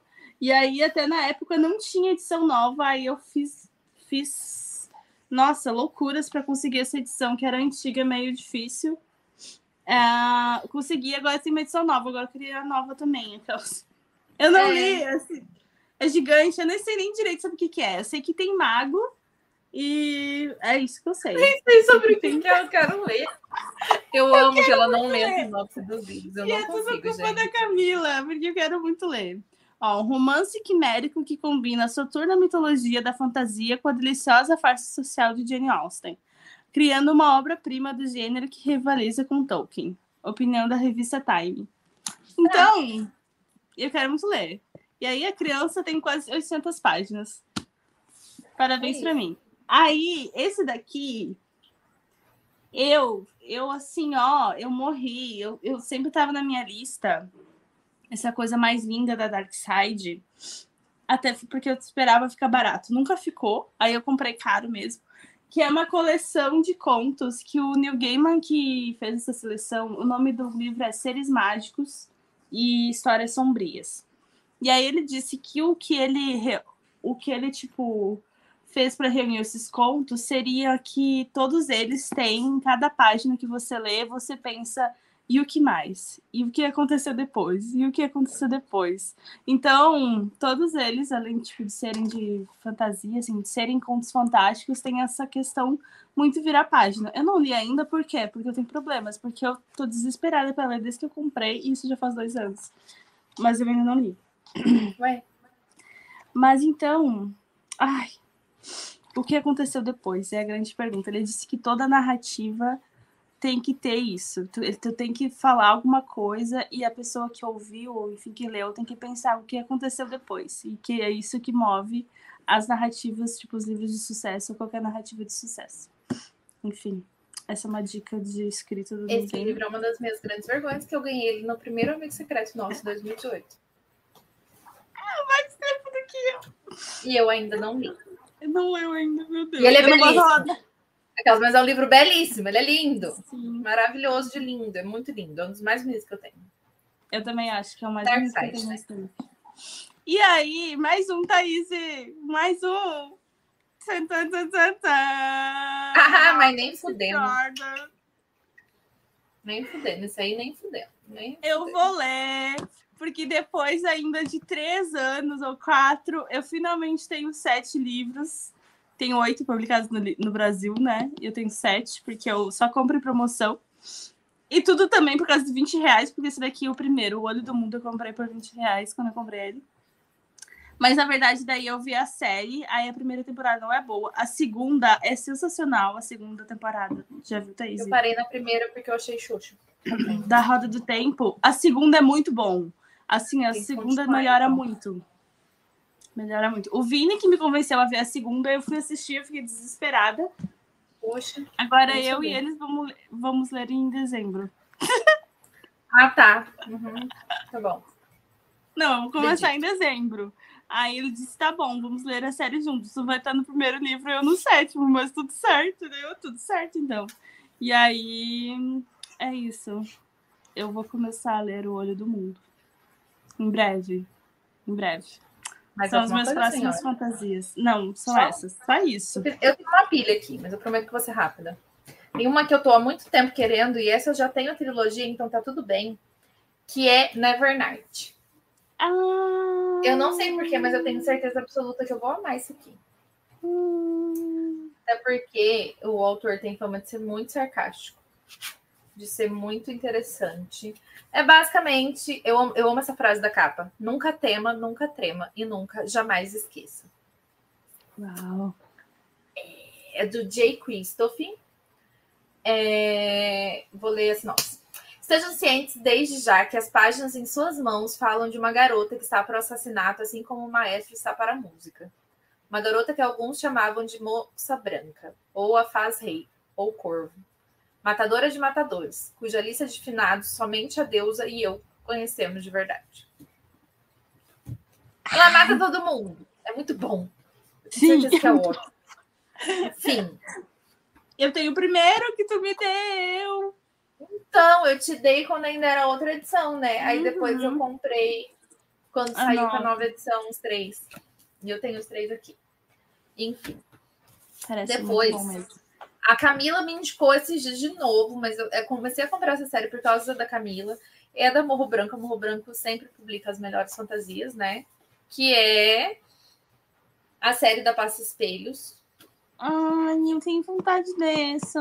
Tenho muita vontade de ler. Eu tenho os dois primeiros aqui. Eu preciso tomar vergonha na cara e comprar os outros dois, porque é uma quadrilogia, uma tetralogia, né? Quadrilogia também serve. Também serve, mas é bem engraçado. É, sim. É número um best-seller na França. É um livro francês, aquelas eu não sabia que era francês. Da Christelle Dabos. Muito bom. Nossa, Enfim. esse livro, porque eu nem sabia que era uma série, esse Os Noivos do Inverno, assim, na Sim. época do Facebook, que foi quando eu conheci, tipo, esse Poxa. escritor do Braque e tal. Eu já era louca pra ler. Nunca Eu amo essas capas. Eu amo essas capas, aqui, Uhum, cada uma de uma uhum. cor. Só para vocês entenderem rapidinho a sinopse de novo. Honesta e cabeça dura, Ofélia não se importa com as aparências, mas por baixo de seus óculos de aros largos e cachecol desgastado, a garota esconde poderes únicos. Ela consegue ler o passado dos objetos e atravessar espelhos. A vida tranquila que ela que leva em ânima se transforma quando Ofélia é prometida em casamento a Thorne, herdeiro de um distante e poderoso clã. Agora ela terá de deixar para trás tudo que conhece e seguir seu noivo até a Cidade Celeste a capital flutuante de uma gelada arca conhecida como Polo. Ali, o perigo espreita em cada esquina e não se pode confiar em ninguém.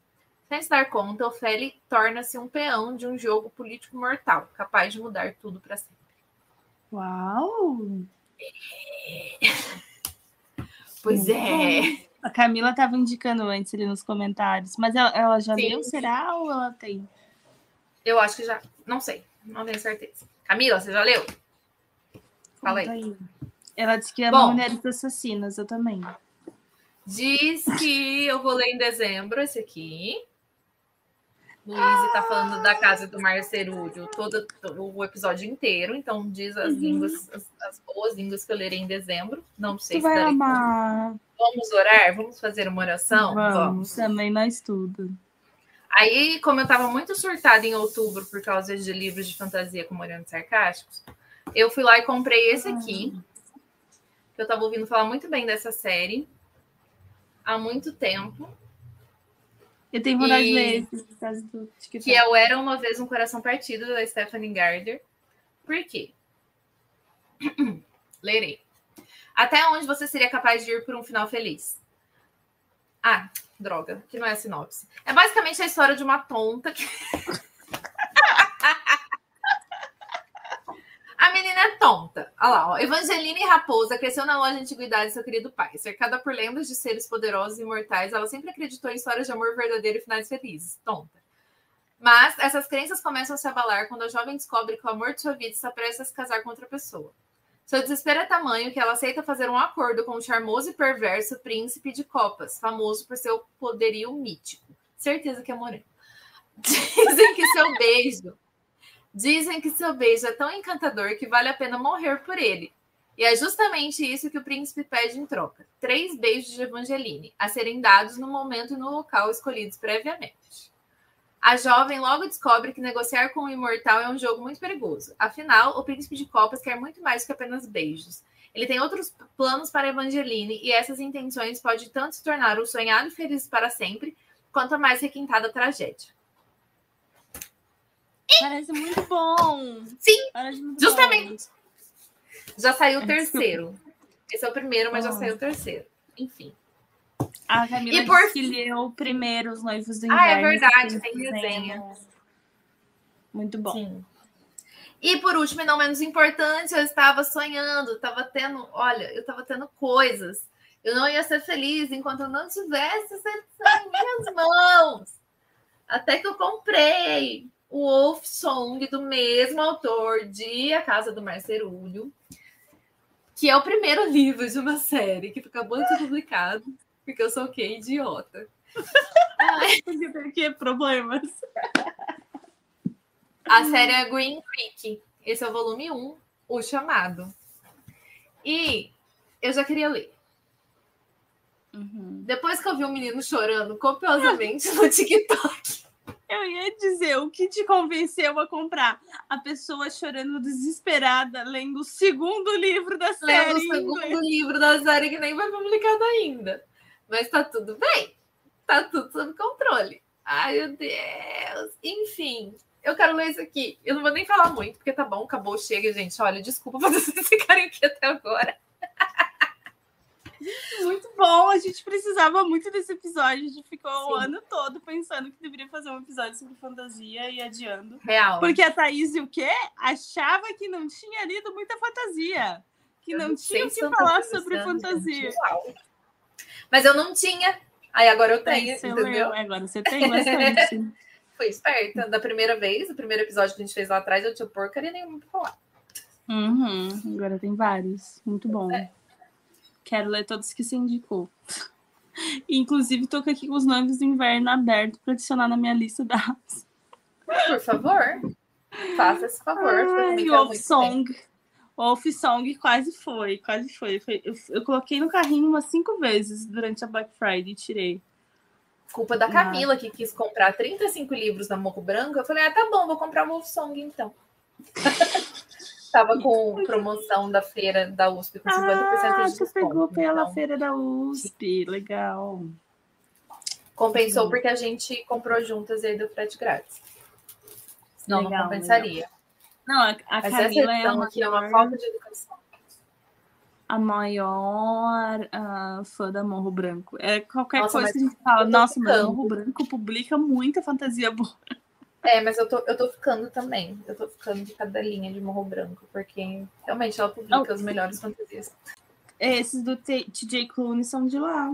São. São meninos mesmo. São também. Então é isso, galera. Deu, né? É tá bom. Duas horas tá e meia? Meu Deus. Ah, eu acabei de ver que vem marcador.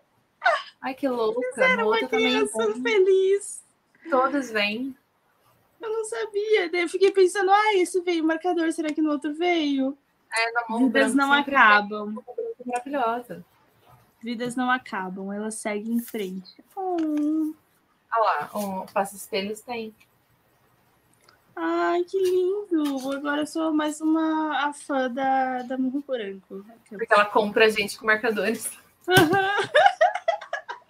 Você aceita vender sua alma por marcador? Sim!